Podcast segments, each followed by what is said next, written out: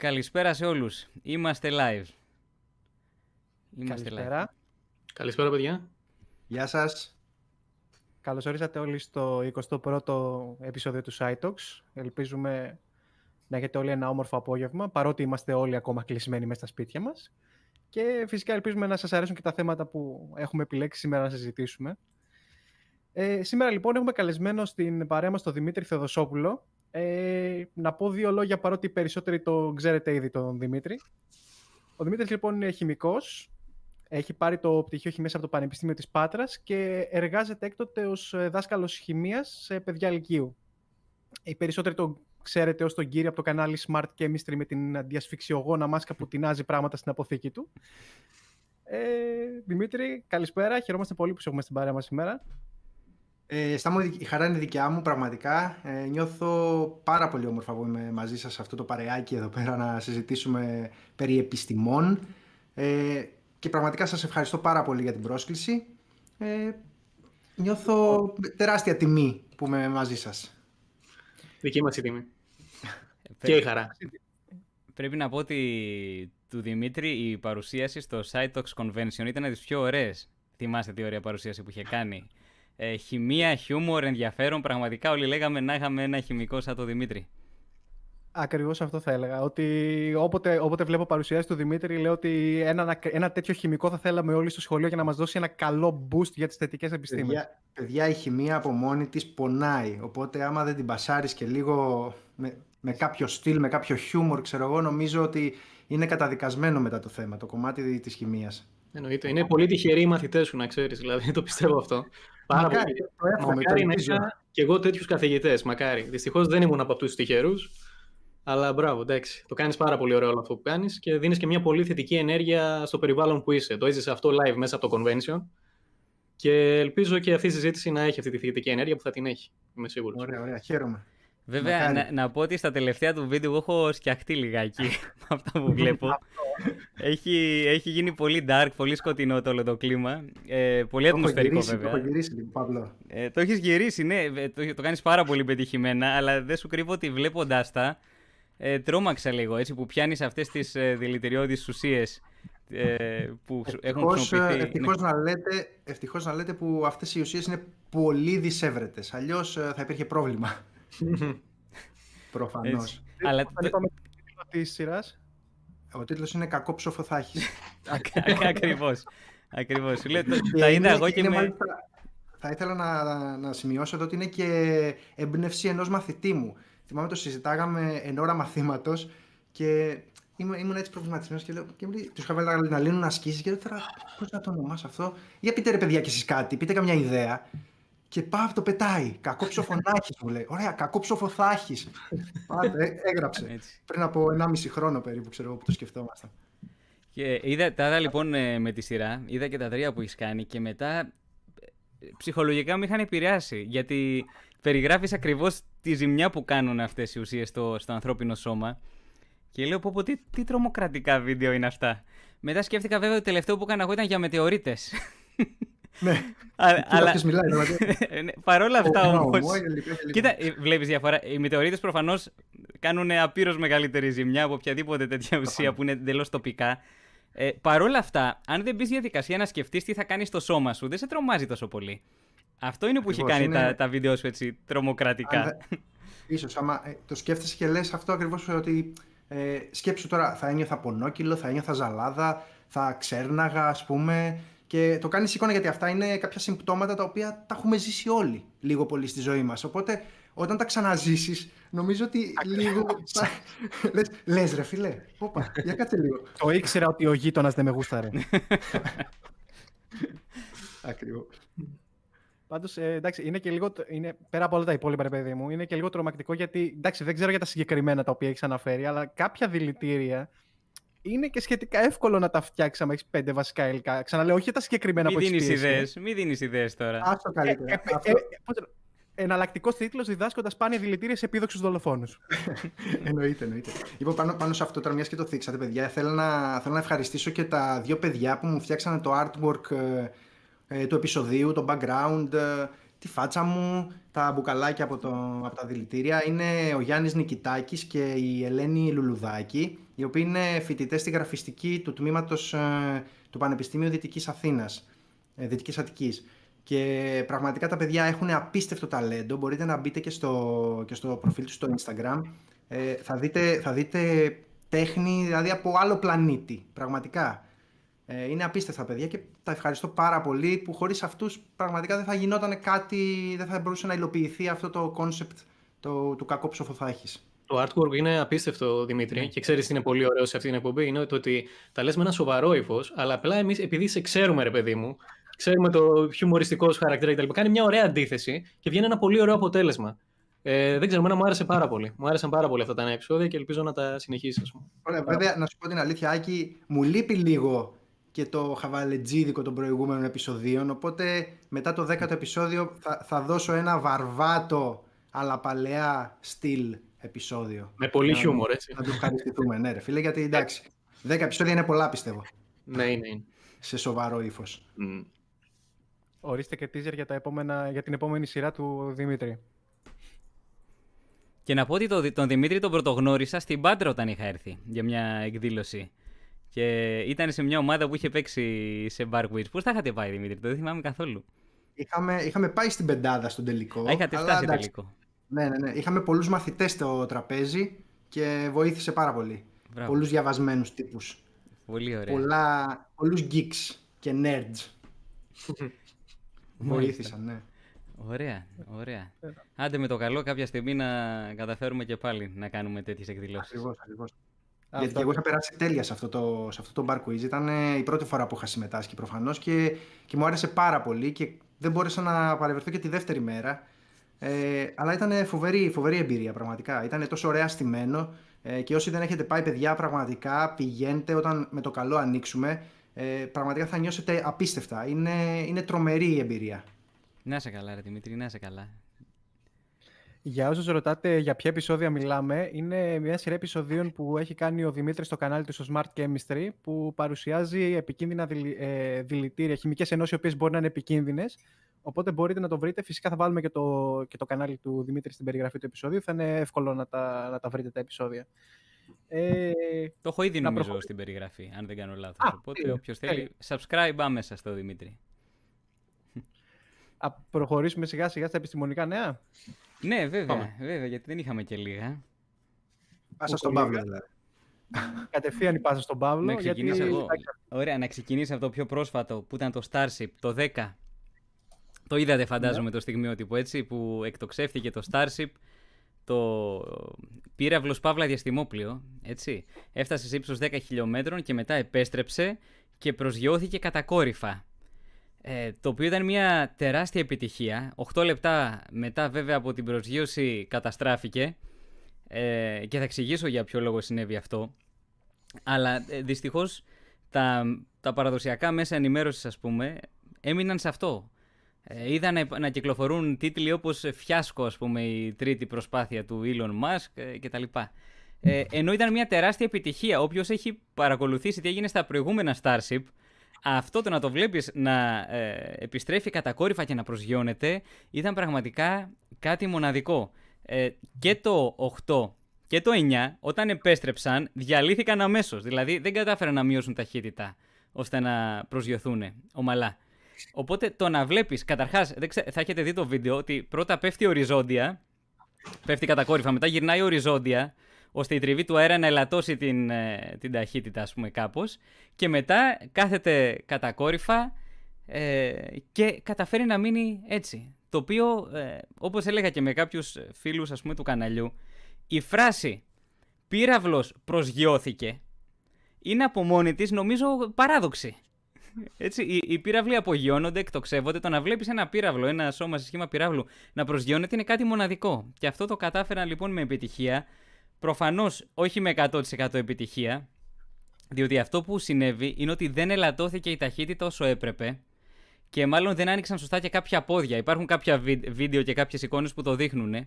Ε, έφτασε τελικά με μια ταχύτητα 10 μέτρα το δευτερόλεπτο, που είναι μεγάλη για ένα σώμα ας πούμε, αυτού του μεγέθους και της μάζας. Μιλάμε για ένα σώμα ε, 50 μέτρα ε, ύψος, σαν να λέμε 2,5 πολυκατοικίες, φανταστείτε.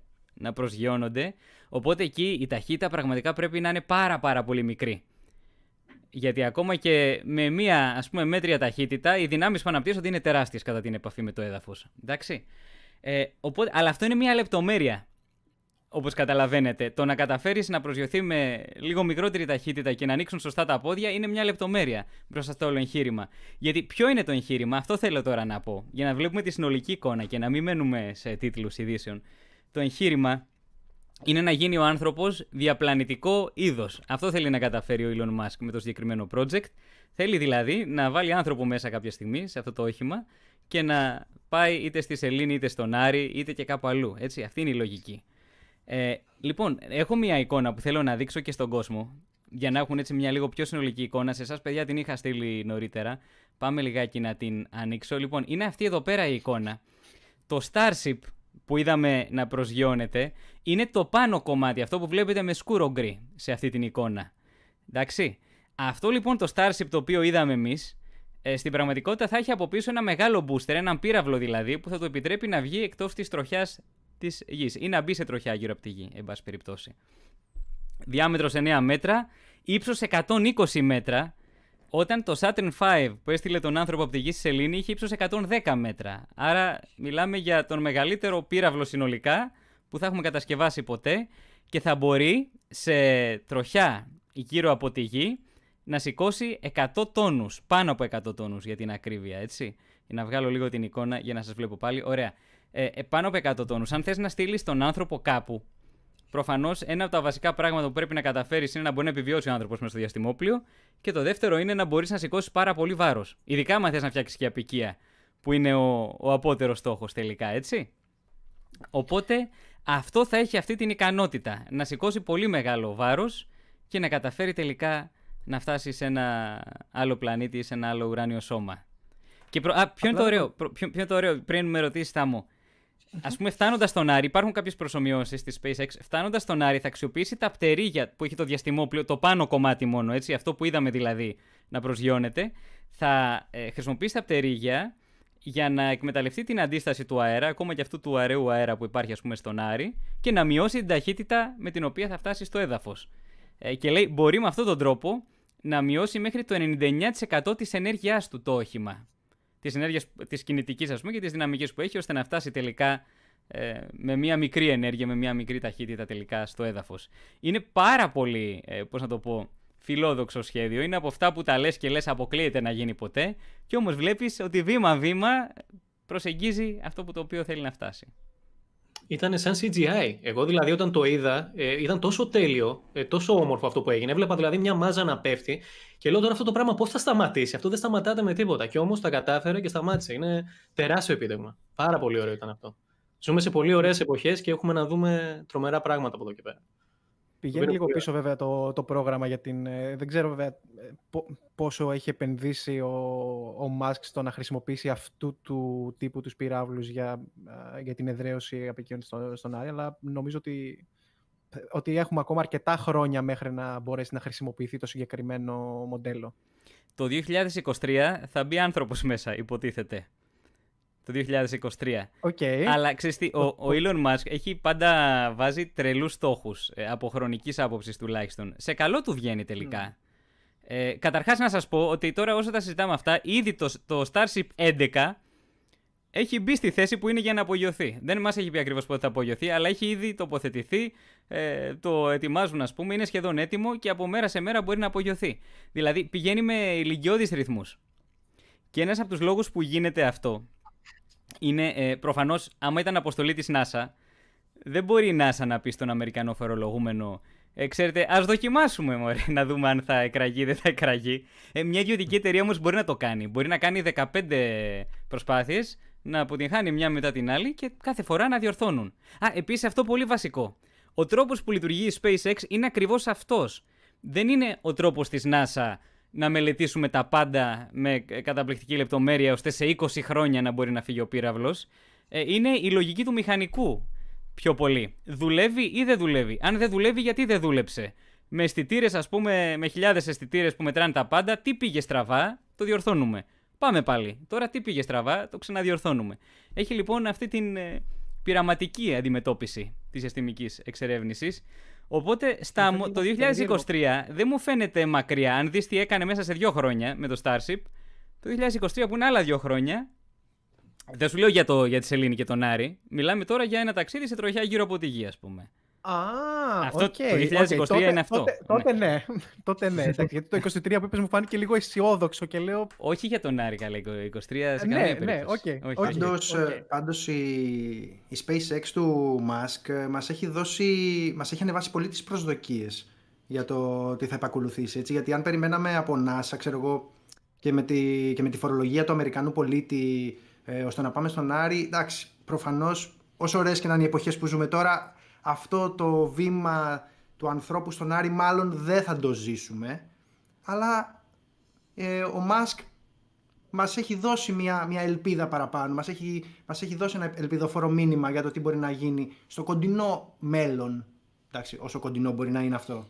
Ναι. Αυτό είναι το ωραίο με τον Elon Musk, ότι είναι ένας δισεκατομμυριούχος οραματιστής. Mm-hmm. Ε, δηλαδή ξεφεύγει από τα τετριμένα και έχει λίγο έτσι το μυαλό του πιο άλλο, πιο να πάμε να πικήσουμε στον Άρη και διάφορα άλλα τέτοια. Και μου αρέσει πάρα πολύ αυτός στον Elon Musk, ας πούμε. Έχει και τα λεφτά, ας πούμε, τα, τα χρήματα που έχουν οι εταιρείες του και μπορεί να το κάνει όλο αυτό και το αξιοποιεί, το κάνει, το τολμάει. Και όχι μόνο στο κομμάτι SpaceX, όπως θα δούμε μετά και σε, στο κομμάτι της αυτόνομης οδήγησης, στα αυτοκίνητα, που όπως ξέρετε η Tesla ανήκει στον Elon Musk. Οπότε μεγάλο respect για αυτόν τον άνθρωπο, πραγματικά. Τι να πρωτοκάνει, δηλαδή. Ασχολείται με πολλά πράγματα και βάζει πολύ υψηλούς στόχους για την ανθρωπότητα. Μπράβο. Να, να κάνω και μια παρατήρηση σε αυτό. Ε, επειδή ε, ακούω και κάποια κριτική, ας πούμε, ότι είναι περίεργος σαν χαρακτήρας, ότι ήθελε να, ε, να βάλει το όνομα του παιδιού του να γράφεται, ξέρω εγώ, με κάτι περίεργα σύμβολα κτλ. Όλα αυτά, ρε παιδιά, εμένα μου φαίνονται σαν τα, τα μεσημεριανάδικα της επιστήμης. Στον ιστορι... τον ιστορικό του μέλλοντος, πολύ λίγο θα τον ενδιαφέρει πώς ήθελε ο Elon Musk να ονομάσει το παιδί του. Ή το αν ο Bill Gates, ξέρω εγώ, είναι καλός άνθρωπος, δεν είναι καλός άνθρωπος. Όπως τώρα που χρησιμοποιούμε τον υπολογιστή μας, δεν μας ενδιαφέρει καθόλου αν ο Faraday ή ο Maxwell ήταν καλοί άνθρωποι, αλλά απολαμβάνουμε αυτά που τα οποία δημιούργησαν. Ε, λοιπόν, στο mm. μέλλον, όταν θα έχουμε κάποτε απικία σε έναν άλλο πλανήτη, θα θυμούνται την εποχή του Starship ως μια κομβική εποχή. Και αυτό είναι που θα μείνει. Οπότε όλα τα άλλα τα ακούω, αλλά δεν έχουν πολύ μεγάλη αξία στη μεγάλη εικόνα. Συμφωνώ πολύ σε αυτό που λες. Ε, υπάρχουν, υπάρχουν βάσιμες κριτικές για τον Elon Musk. Για μένα κυρίως με φοβίζει λίγο το cult of personality που δημιουργείται και πολλές φορές ίσως ε, άτομα τα οποία θαυμάζουν υπερβολικά το Musk τείνουν να παρακάμψουν κάποιες περίεργες δηλώσεις που έχει κάνει είτε για το κομμάτι της πανδημίας, είτε για το κομμάτι της ε, τεχνητής νοημοσύνης κτλ. Αυτές είναι βάσιμες κριτικές. Τώρα για το πώς έχει ονομάσει το παιδί του ή για τέτοιες χαζομάρες. Εντάξει, προφανώς νομίζω, νομίζω θεωρούμε όλοι ότι είναι ανοησίες οι οποίες δεν έχουν καμία, καμία ουσία. Η, η, η θεοποίηση προσώπων είναι ούτως ή άλλως ε, ένα λάθος πράγμα. Είναι, και είναι και λάθος να περιμένεις από έναν άνθρωπο να είναι τέλειος σε όλα. Δεν, δεν είναι, ε, αυτό από μόνο του δεν είναι περίεργο. Το να θέλουμε να είναι τέλειος σε όλα. Να είναι και καλός χαρακτήρας, να είναι και πανέξυπνος, να είναι και δισεκατομμυρίουχος. Ε, Προφανώς δεν γίνεται. Προφανώς θα υπάρχουν ναι. τροτά σημεία. Αλλά ας μείνουμε στην ουσία τέλος πάντων των πραγμάτων. Που είναι το τελικά ακριβώς, το τι θα αφήσει ακριβώς. πίσω. Ακριβώς. Είτε, είτε έχει κάνει περίεργες δηλώσεις, ε, είτε έχει κάνει ε, κινήσεις όπως το Hyperloop, οι οποίες δεν έχουν φανεί τόσο καλές όσο τις παρουσίασε εξ αρχής οι κινήσεις που έχει κάνει στο κομμάτι της ε, αεροδιαστημικής φαίνονται αρκετά εντυπωσιακές και φαίνονται αρκετά ελπι... ότι θα παράγουν ελπιδοφόρα αποτελέσματα στο μέλλον. Οπότε νομίζω και εγώ ότι είναι καλό να εστιάσουμε εκεί. Και μιας και μιλάμε για τον, ε, για τον Musk και αναφέρθηκε και το κομμάτι της Tesla, το, το άλλο ε, ενδιαφέρον κομμάτι είναι το θέμα της ηλεκτροκίνησης των αυτοκινήτων, το οποίο το έχει βάλει σαν θέμα ο Άκης. Άκη, θες να μας πεις δύο λόγια; Ναι, βέβαια. Λοιπόν, το θέμα της ηλεκτροκίνησης, όπως έχετε καταλάβει, έχει μπει τώρα πλέον στη ζωή μας. Αρχίζουν και έρχονται ηλεκτροκίνητα αυτοκίνητα στην αγορά.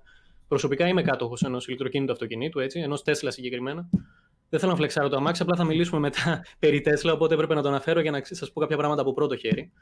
Ε, να πω γενικά, ε, έχω παρατηρήσει ένα πολύ έντονο φαινόμενο, την αποστροφή του κόσμου ως προς τη νέα τεχνολογία το οποίο συμβαίνει συνέχεια. Συνέβαινε στο παρελθόν, συμβαίνει και τώρα. Ακόμη και για τα κινητά τηλέφωνα. Θυμάμαι όταν πρωτοβγήκαν τα κινητά τηλέφωνα, έβγαινε κόσμος και έλεγε τι να τα κάνετε αυτά τα πράγματα και, και τα λοιπά και τα λοιπά. Ηλεκτρικά παράθυρα στο αυτοκίνητο, όταν είχαμε πάρει, ξέρω εγώ, πριν χρόνια. Αυτά χαλάνε, τι τα παίρνετε. Τώρα αφού μπορείς και με τη μανιβέλα, γιατί να πατάς κουμπί αφού μπορείς να τα κάνει. Α, μπράβο, γιατί να πατάς. Αυτά είναι τώρα, αυτά είναι των εταιριών τώρα κόλπα για να σας παίρνουν λεφτά. Είναι όλο, όλη αυτή η θεματολογία. Και τώρα γίνεται ένας κακός χαμός με τα ηλεκτρικά αυτοκίνητα. Ε, ότι αυτά θα σας χαλάσουν, αυτά έτσι είναι κόλπα των εταιριών. Πάλι είναι μια φούσκα η οποία θα ξεβουσκώσει που δεν είναι καθόλου έτσι και θα εξηγήσουμε γιατί δεν είναι έτσι. Και υπάρχει μια επιχειρηματολογία. Εμένα με πειράζει πάρα πολύ επειδή, είναι, ε, επειδή είναι συζητήσεις, γίνονται συζητήσεις καφενείου για ένα θέμα που έχει απασχολήσει πάρα πολλούς επιστήμονες και μηχανικούς. Γίνονται πάρα πολλά τεστ καθημερινά. Ε, θέλει πολύ μελέτη και πολύ σκέψη όλο αυτό το πράγμα και παρόλα αυτά βγαίνει κόσμος και μιλάει έτσι απλοϊκά. Ε, και αυτό λίγο με πειράζει. Οπότε λίγο να τα διαθετήσουμε και να τα διασαφηνίσουμε. Ακόμη και εγώ που είμαι μηχανικός, έχω κάνει διπλωματική πάνω στις ε, ανανεώσιμες πηγές ενέργειας. Δεν βγαίνω τόσο εύκολα να πω κάποια πράγματα αν δεν τα έχω ψάξει. Και λοιπόν τα επιχειρήματα αυτών των ανθρώπων είναι ότι εφόσον εσύ και κάποιες κιλοβατόρες, αυτές για να παραχθούν οι κιλοβατόρες, έχει καεί ένα ορυκτό καύσιμο. Οπότε και εσύ βλάπτεις το περιβάλλον και εγώ βλάπτω το περιβάλλον που έχω ένα αυτοκίνητο το οποίο έχει κινητήρα εσωτερικής καύσης. Άρα ή το ένα ή το άλλο. Να πούμε γιατί δεν ισχύει αυτό το πράγμα. Ε, να πούμε ότι η ενέργεια την οποία παίρνω εγώ που φορτίζω το αυτοκίνητό μου δεν προέρχεται 100% από καύση ορυκτού καυσίμου. Το 1 τρίτο αυτή τη στιγμή στην Ελλάδα προέρχεται από ανανεώσιμες πηγές ενέργειας. Όποιος δεν γνωρίζει, οι ανανεώσιμες πηγές ενέργειας είναι η ηλιακή, ε, η αιωλική ενέργεια, η υδροηλεκτρική, όλα αυτά τα οποία δεν έχουν εκπομπές διοξιδίου του άνθρακα και άλλων ε, ουσιών οι οποίες είναι κακές για την ατμόσφαιρα κτλ. Okay, πιστεύετε ότι το 2025 στην Ελλάδα το πάνω από το 50% της παραγόμενης ηλεκτρικής ενέργειας θα προέρχεται από ανανεώσιμες πηγές ενέργειας. Μάλιστα στην Νορβηγία και στην Ισλανδία το ποσοστό έχει φτάσει στο 70%. Οι άνθρωποι εκεί έχουν ξεφύγει και υπολογίζεται, το, εκτιμάται βασικά, το 2050 όλη η παραγόμενη ηλεκτρική ενέργεια παγκοσμίως θα προέρχεται από ανανεώσιμες πηγές ενέργειας. Αυτό το πράγμα εκτιμάται. Τέλεια. Οπότε καταλαβαίνετε ότι υπάρχει μια τάση προς τα εκεί. Ένα δεύτερο κομμάτι, ας πούμε, το οποίο είναι σημαντικό, είναι ότι τα ηλεκτρικά αυτοκίνητα έχουν ανάκτηση της ισχύως, της ηλεκτρικής ισχύως. Δηλαδή, κάθε φορά που πατάω εγώ φρένο με το αυτοκίνητο, φορτίζω τις μπαταρίες. Μετατρέπω την κινητική μου ενέργεια σε ηλεκτρική, η οποία ηλεκτρική φορτίζει μπαταρίες. Δηλαδή, ο κινητήρας μετατρέπεται σε γεννήτρια. Ο γεννήτρια κάνει ακριβώς το αντίστροφο από αυτό που κάνει ο κινητήρας. Οπότε υπολογίζεται το 10 με 20% της ενέργειας η οποία εγώ καταναλώνω προήλθε από φρεναρίσματα. Το οποίο είναι πολύ σημαντικό. Είναι κάτι που δεν μπορεί να το κάνει ένα αυτοκίνητο εσωτερικής καύσης, ας πούμε. Ε, το, εγώ δηλαδή θυμάμαι είχα κατεβεί μια πλαγιά και από 72% πήγε 74%. Ανέβηκα 2% μόνο από την κάθοδο. Δηλαδή αυτό βλέπει ότι είσαι σε κάθοδο, ρολάρει το αμάξι και σου λέει δεν θα σε αφήσω να φύγεις, θα σου κόψω λίγο την ταχύτητα και αυτό το κόψιμο ταχύτητας θα το μεταφέρω στο να φορτίσω την μπαταρία. Είναι πάρα πολύ σημαντικό. Πολύ ωραίο. Ναι, αυτό όντω είναι ωραίο. Και ένα τρίτο, ας πούμε, το οποίο το έχει μια έρευνα, την οποία θα την έχουμε στις πηγές, είναι μια έρευνα που τα ψάξαν όλα αυτά ένα-ένα, είναι ακόμη και η μεταφορά του καυσίμου. Δηλαδή, κάποιος ο οποίος ε, χρησιμοποιεί βενζίνη, αυτό το καύσιμο από κάπου μεταφέρθηκε, είτε με πλοία, βιτιοφόρα κτλ. Η ηλεκτρική ενέργεια έχει το πλεονέκτημα να μεταφέρεται πάρα πολύ εύκολα μέσω των καλωδίων. Δεν χρειάζεται δηλαδή αυτή η μεταφορά υπεραιτέρω. Και μετά μπαίνουν και άλλα στη μέση, μπαίνει η χορύπανση που δεν υπάρχει, μπαίνουν πολλά. Τέλος πάντων, ως προς το σύνολο, το ηλεκτρικό αυτοκίνητο αξίζει ως προς τη χρήση. Υπάρχει ένα μειονεκτηματάκι μικρό αυτή τη στιγμή ως προς την κατασκευή. Ε, ότι χρειάζεται μεγάλη ποσότητα ενέργειας για να κατασκευαστούν οι μπαταρίες. Αλλά οι μπαταρίες, όπως ξέρετε, είναι μια πολύ εξελισσόμενη ε, τεχνολογία και στο μέλλον θα γίνει χαμός. Έχει πέσει πάρα πολύ έρευνα εκεί και στο μέλλον δεν θα υπάρχουν αυτά τα προβλήματα που υπάρχουν αυτή τη στιγμή. Και στο κομμάτι της αυτονομίας και στο κομμάτι της παραγωγής και στο κομμάτι της ε, ανακύκλωσης. Αυτά σε γενικές γραμμές και δεν ξέρω εσείς πώς το κατανοείτε αυτό το θέμα, πώς το βλέπετε, τι εκτιμήσεις κάνετε για το μέλλον, τι έχετε ακούσει να σας λένε για τα ηλεκτρικά αυτοκίνητα. Για να το πιάσω από το τέλος, ε, όντως το κομμάτι της μπαταρίας είναι ένας από τους κλάδους που έχει, ε, έχουν πέσει ε, τρελά χρήματα για ανάπτυξη και για βελτίωση και δεν είναι μόνο για το κομμάτι του αυτοκίνητου. Το αυτοκίνητο είναι το ένα κομμάτι. Το βασικό, ο βασικός λόγος που έχουν πέσει τόσα χρήματα είναι για αποθήκευση ενέργειας από ανανεώσιμες πηγές. Ακριβώς επειδή πρόκειται για ένα ε, ότι, ακριβώς, συγγνώμη, επειδή το, το ζήτημα των ορυκτών καυσίμων σταδιακά φθήνει, οι, οι διαθέσιμες πηγές μας σταδιακά φθήνουν, ε, διοχετεύεται πόρος, διοχετεύονται, συγγνώμη, οικονομικοί πόροι και ε, ανθρώπινο δυναμικό ώστε να αναπτυχθούν λύσεις για να γίνει καλύτερη και πιο αποτελεσματική αποθήκευση ανανεώσιμων πηγών ενέργειας. Αυτό προφανώς μετά θα μπορεί να χρησιμοποιηθεί και στα αυτοκίνητα. Τώρα το άλλο ζήτημα για τα, για τα ηλεκτρικά, όχι απαραίτητα για τα, για, το, για, το, για, τα, για τα Tesla, είναι και το ζήτημα της ε, αυτόνομης οδήγησης. Το, το οποίο έχει κάνει πολύ μεγάλες πρόοδους ε, η, ε, η Tesla. Και είναι ένας τομέας ο οποίος θα λύσει ένα από τα βασικά προβλήματα παγκοσμίως που είναι οι θάνατοι από αυτοκινητιστικά δυστυχήματα. Επομένως, μόνο και μόνο για αυτό το κομμάτι, για μένα αξίζει ε, με τα χίλια να επενδυθούν ακόμα περισσότερα χρήματα στην, ε, στην βελτίωση αυτών των τεχνολογιών. Πραγματικά, πραγματικά, ναι. Ε, να πούμε για το κομμάτι της αυτονομίας κάποια πράγματα. Άκη, από, από εγκαταστάσεις εδώ στην Ελλάδα, πώς πάμε σχετικά με τα ηλεκτρικά; Δηλαδή, άμα εγώ αγοράσω ένα ηλεκτρικό αυτοκίνητο, θα μπορώ να άμα πάω ένα ταξίδι να το φορτίσω; Γιατί νομίζω και αυτό είναι λίγο βασικό. Να το διασαφηνίσουμε λίγο και αυτό. Ναι, ναι, βεβαίως. Καταρχάς, να ξέρετε ότι ένα αυτοκίνητο ηλεκτρικό, το Tesla συγκεκριμένα το δικό μου, τώρα δεν γνωρίζω για άλλα, αλλά νομίζω όλα έτσι είναι, φορτίζουν με τρεις τρόπους. Ο πρώτος τρόπος είναι με μία φάση εναλλασσομένου ρεύματος, είναι η μπρίζα του σπιτιού. Έτσι. Το βάζω στην μπρίζα. Είναι πάρα πολύ αργός τρόπος. Είναι τώρα μέχρι 3 κιλοβάτ νομίζω πάει. Είναι πάρα πολύ αργός ο τρόπος. Ε, αλλά αυτό που έχουν οι περισσότεροι στα σπίτια τους είναι τη τριφασική φόρτιση, η οποία γίνεται με wall connectors και φορτίζουν μέχρι 11 kW. Δηλαδή, εγώ το φορτίζω μέχρι σε ένα εξάωρο, νομίζω, κάπου εκεί πέρα, από 20 έως 80% εκεί μέσα. Εκεί πρέπει να παίζουμε. Καλό είναι να μην ξεφεύγουμε ούτε πάνω ούτε πιο κάτω από εκεί πέρα. Τώρα, θα μου πεις, εντάξει, 6 ώρες ρε φίλα, άμα κάνω εγώ ένα ταξίδι, τι θα τα πείσω 6 ώρες εκεί; Αυτά, είναι ένα, ένα, αυτά ανήκουν στο εναλλασσόμενο ρεύμα. Υπάρχει και το συνεχές ρεύμα. Οι μπαταρίες ξέρουμε ότι έχουν συνεχές. Οπότε μπορεί να φορτίσει με πολύ μεγαλύτερη ταχύτητα. Ε, μιλάμε τώρα για ταχύτητες που πάνε, ξεπερνούν τα 150 κιλοβάτ. Μιλάμε για τεράστια ίσχυ, δεν μπορείτε να φανταστείτε. Αστρονομικό αυτό. Πραγματικά, ναι. Στην Ελλάδα υπάρχουν με 50 κιλοβάτ κάπου εκεί πέρα. Ε, τώρα η Tesla φέρνει με άνω των 100 κιλοβάτ, οι οποίες θα φορτίζουν μέσα σε μισή ώριτσα και πολύ λιγότερο. Δηλαδή, θα σταματάς κάπου, θα πίνεις το καφεδάκι σου και θα το έχεις φορτίσει το αυτοκίνητό σου. Ούτως ή άλλως θα σταματήσει. Τώρα πας μέχρι την Αθήνα, πας κάπου. Ναι, ε, λίγο θα σταματήσεις, ένα διαλυματάκι θα το κάνεις. Ε, θα το κάνεις σε σημείο φόρτισης. Και να πούμε ότι τα σημεία φόρτισης αυτή τη στιγμή, OK, δεν είναι τόσα πολλά, αλλά θα γίνουν πάρα πολλά. Γιατί είναι πάρα πολύ εύκολο να δημιουργηθεί αυτό. Ένα βενζινάδικο είναι πολύ πιο δύσκολο να δημιουργηθεί. Θέλει συγκεκριμένες προδιαγραφές, θέλει χώρους, θέλει. Το άλλο δεν θέλει τίποτα. Είναι απλά ένα σημείο φόρτισης, απλά να έχει σύνδεση με το δίκτυο, τίποτα άλλο. Και είναι αυτό. Οπότε σκεφτείτε ότι από εδώ και πέρα θα γεμίσει όλη η Ελλάδα με σημεία φόρτισης. Που ήδη στις βόρειες χώρες Σκανδιναβίας γίνεται χαμός. Πάνω από το 50% των αγορών πλέον είναι ηλεκτρικά εκεί πέρα. Δεν είναι όπως εδώ που έχουν ένα-δύο και λένε Wow, ηλεκτρικό. Εκεί πέρα είναι η καθημερινότητά τους. Αυτό σχετικά με τη φόρτιση. Ναι, πολλοί το φοβούνται και τους καταλαβαίνω που το φοβούνται, αλλά δεν υπάρχει λόγος να φοβάται ο κόσμος το θέμα της φόρτισης. Ε, δεν υπάρχει κανένα τέτοιο θέμα. Είναι ξεκάθαρα το μέλλον τώρα, ό,τι και να λέμε είναι ξεκάθαρα προς τα εκεί. Είναι ξεκάθαρο για πάρα πολλούς λόγους, ναι. Για ένα σχόλιο που έγινε ότι το πρόβλημα των θανάτων από τροχιά θα λυθεί ως ένα βαθμό γιατί δεν υπάρχει αυτόνομη, γιατί δεν μπορεί η αυτόνομη οδήγηση να προβλέπει 100% όλες τις κινήσεις σε κάθε περίσταση. Θα το πούμε. Εδώ πρέπει, ναι, εδώ πρέπει να πούμε το εξής ότι ε, αφενός ε, μιλάμε για ένα μέλλον στο οποίο ένα ένας πολύ μεγάλος αριθμός των οχημάτων που κυκλοφορούν θα είναι αυτόνομα. Επομένως θα μιλάμε για ίδιου τύπου οχήματα τα οποία δεν θα έχουν να υπολογίσουν την τυχεότητα της ανθρώπινης οδήγησης. Επομένως τα, τα αυτοκινητιστικά δυστυχήματα μειώνονται εκ των πραγμάτων. Αλλά και, στις, ε, και σε πραγματικές συνθήκες ε, έχει φανεί ότι τα αυτοκίνητα αυτά μπορούν να προβλέπουν ε, λάθη που μπορεί να κάνει ένας οδηγός και να αποφεύγουν αυτά τα, να αποφεύγουν δυστυχήματα λόγω αυτών των λαθών. Ε, αυτό που θέλουμε δεν είναι αυτά τα αυτοκίνητα να είναι τέλεια, θέλουμε να είναι καλύτερα από εμάς. Και μέχρι στιγμής φαίνεται ότι είναι καλύτερα από εμάς στην οδήγηση. Είναι πολύ καλύτερα από εμάς. Ε, αυτή τη στιγμή, κοιτάξτε να δείτε τώρα τι γίνεται. Υπάρχουν, έχουμε χωρίσει, πολλοί με ρωτάνε για το αμάξι, για το αυτοκίνητο, αν το Tesla οδηγάει μόνο του κτλ. Είναι μια εύλογη ερώτηση.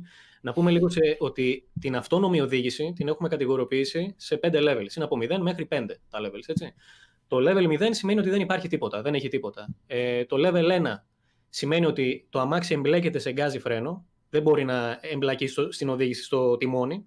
Το level 2 μπορεί να εμπλακεί στο τιμόνι, αλλά σε πολύ συγκεκριμένες καταστάσεις. Το 4 λίγο περισσότερο, το 5 λίγο καλύτερο. Έχω κάποιες, ε, κάποια αναλυτικά τα οποία τα γράφω εδώ πέρα τέλος πάντων. Και το 5 είναι ότι το τιμόνι είναι προαιρετικό. Το τιμόνι δηλαδή μπορείς να κάτσεις δίπλα, μπορείς να διαβάσεις σε όλες τις συνθήκες, μπορεί να οδηγήσει μόνο. Δεν υπάρχει συνθήκη που να μην μπορεί να οδηγήσει. Το τιμόνι είναι προαιρετικό, έτσι το χαρακτηρίζει. Να πούμε πού βρισκόμαστε αυτή τη στιγμή.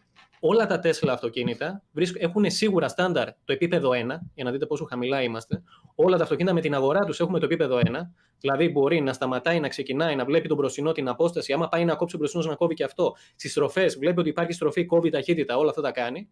Αλλά αν αγοράσεις ένα extra feature, το FSD, Full Self Drive, ε, μπορεί να πάει μέχρι το επίπεδο 2. Δηλαδή, επεμβαίνεις στο τιμόνι σε πολύ συγκεκριμένες καταστάσεις και μόνο όταν υπάρχουν γραμμές κάτω στον δρόμο. Αν δεν υπάρξουν γραμμές, εγώ καμιά φορά το βάζω γιατί το έχω αυτό το σύστημα, πρέπει να το πληρώσω αυτό. Δεν είναι εξτρά, δεν μπορούν να το έχουν όλα τα αυτοκίνητα, δεν το έχουν όλα τα Τέσλα. Άμα δεν δει γραμμές κάτω, μου λέει ανάλαβε το εσύ. Εγώ δεν μπορώ από εδώ και πέρα να κάνω κάτι. Οπότε στην ερώτηση, αν. Πες μου. Ναι, αυτό ήθελα να ρωτήσω πριν για το, για το σύστημα της αυτομάτων οδήγησης σχετικά με τις γραμμές του δρόμου. Γιατί ξέρουμε ότι στην Ελλάδα οι δρόμοι είναι λίγο περίεργοι.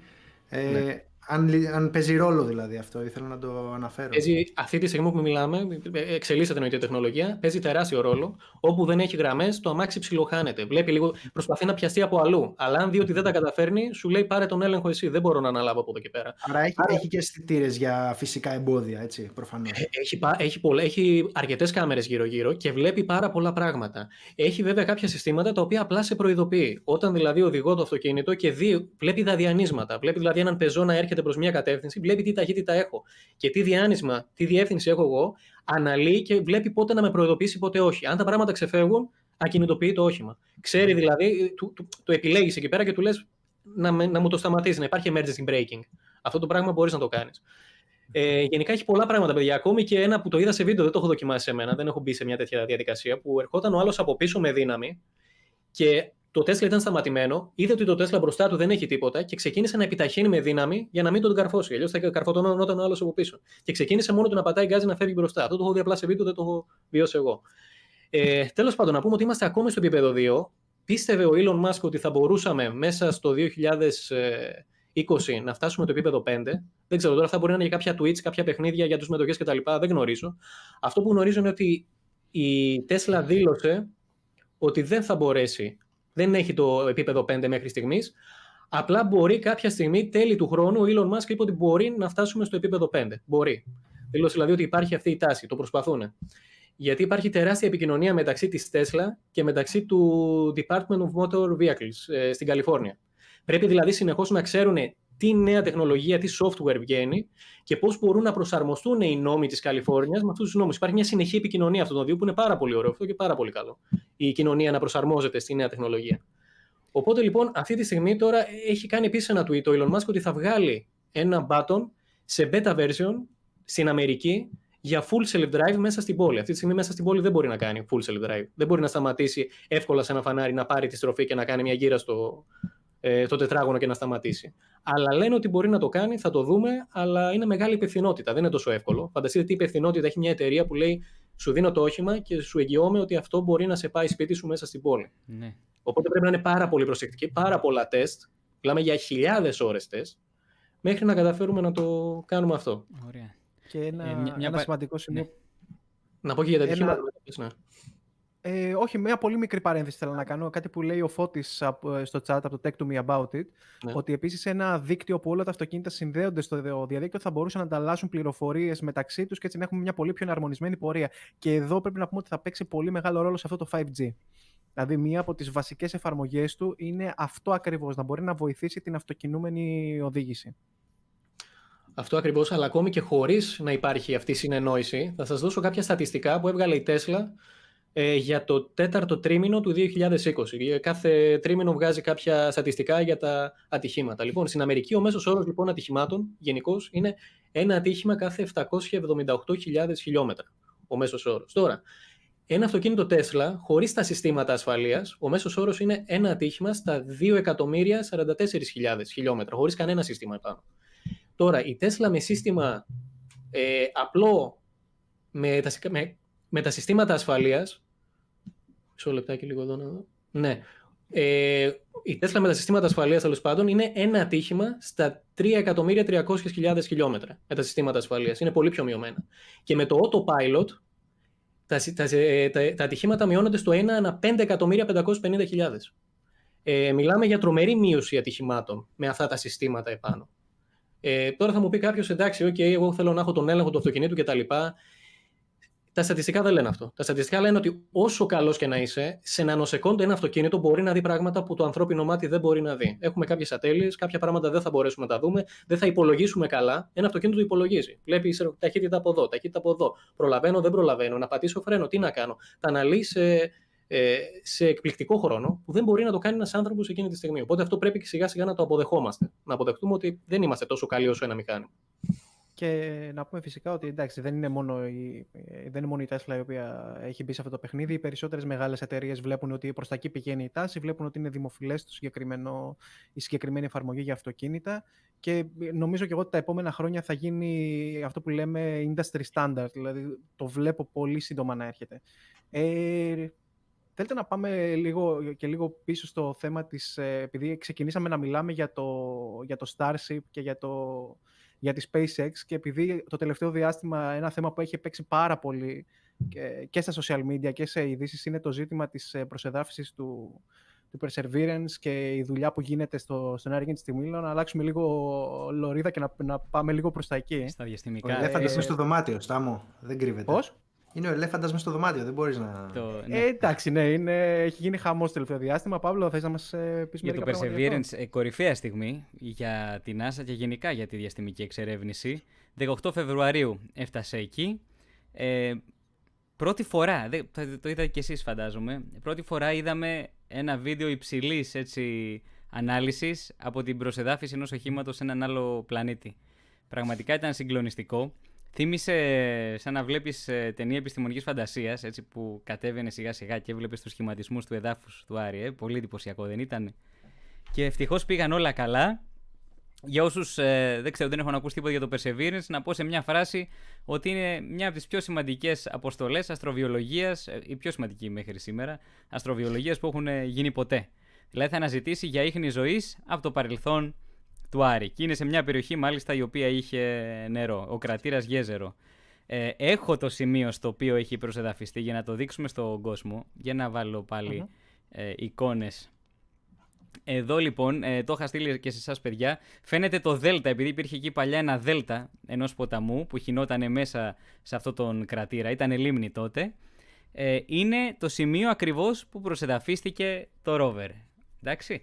Ε, μάλιστα, η, Στοχευμένα υποθέτω. Πώς; Στοχευμένα ε, υποθέτω γιατί στοχευμένα... θέλουν να πάρουν δείγματα από, από σημείο στο οποίο ενδέχεται να υπήρχαν και... Ε, ενδεχόταν να υπήρχε υδάτινη μάζα.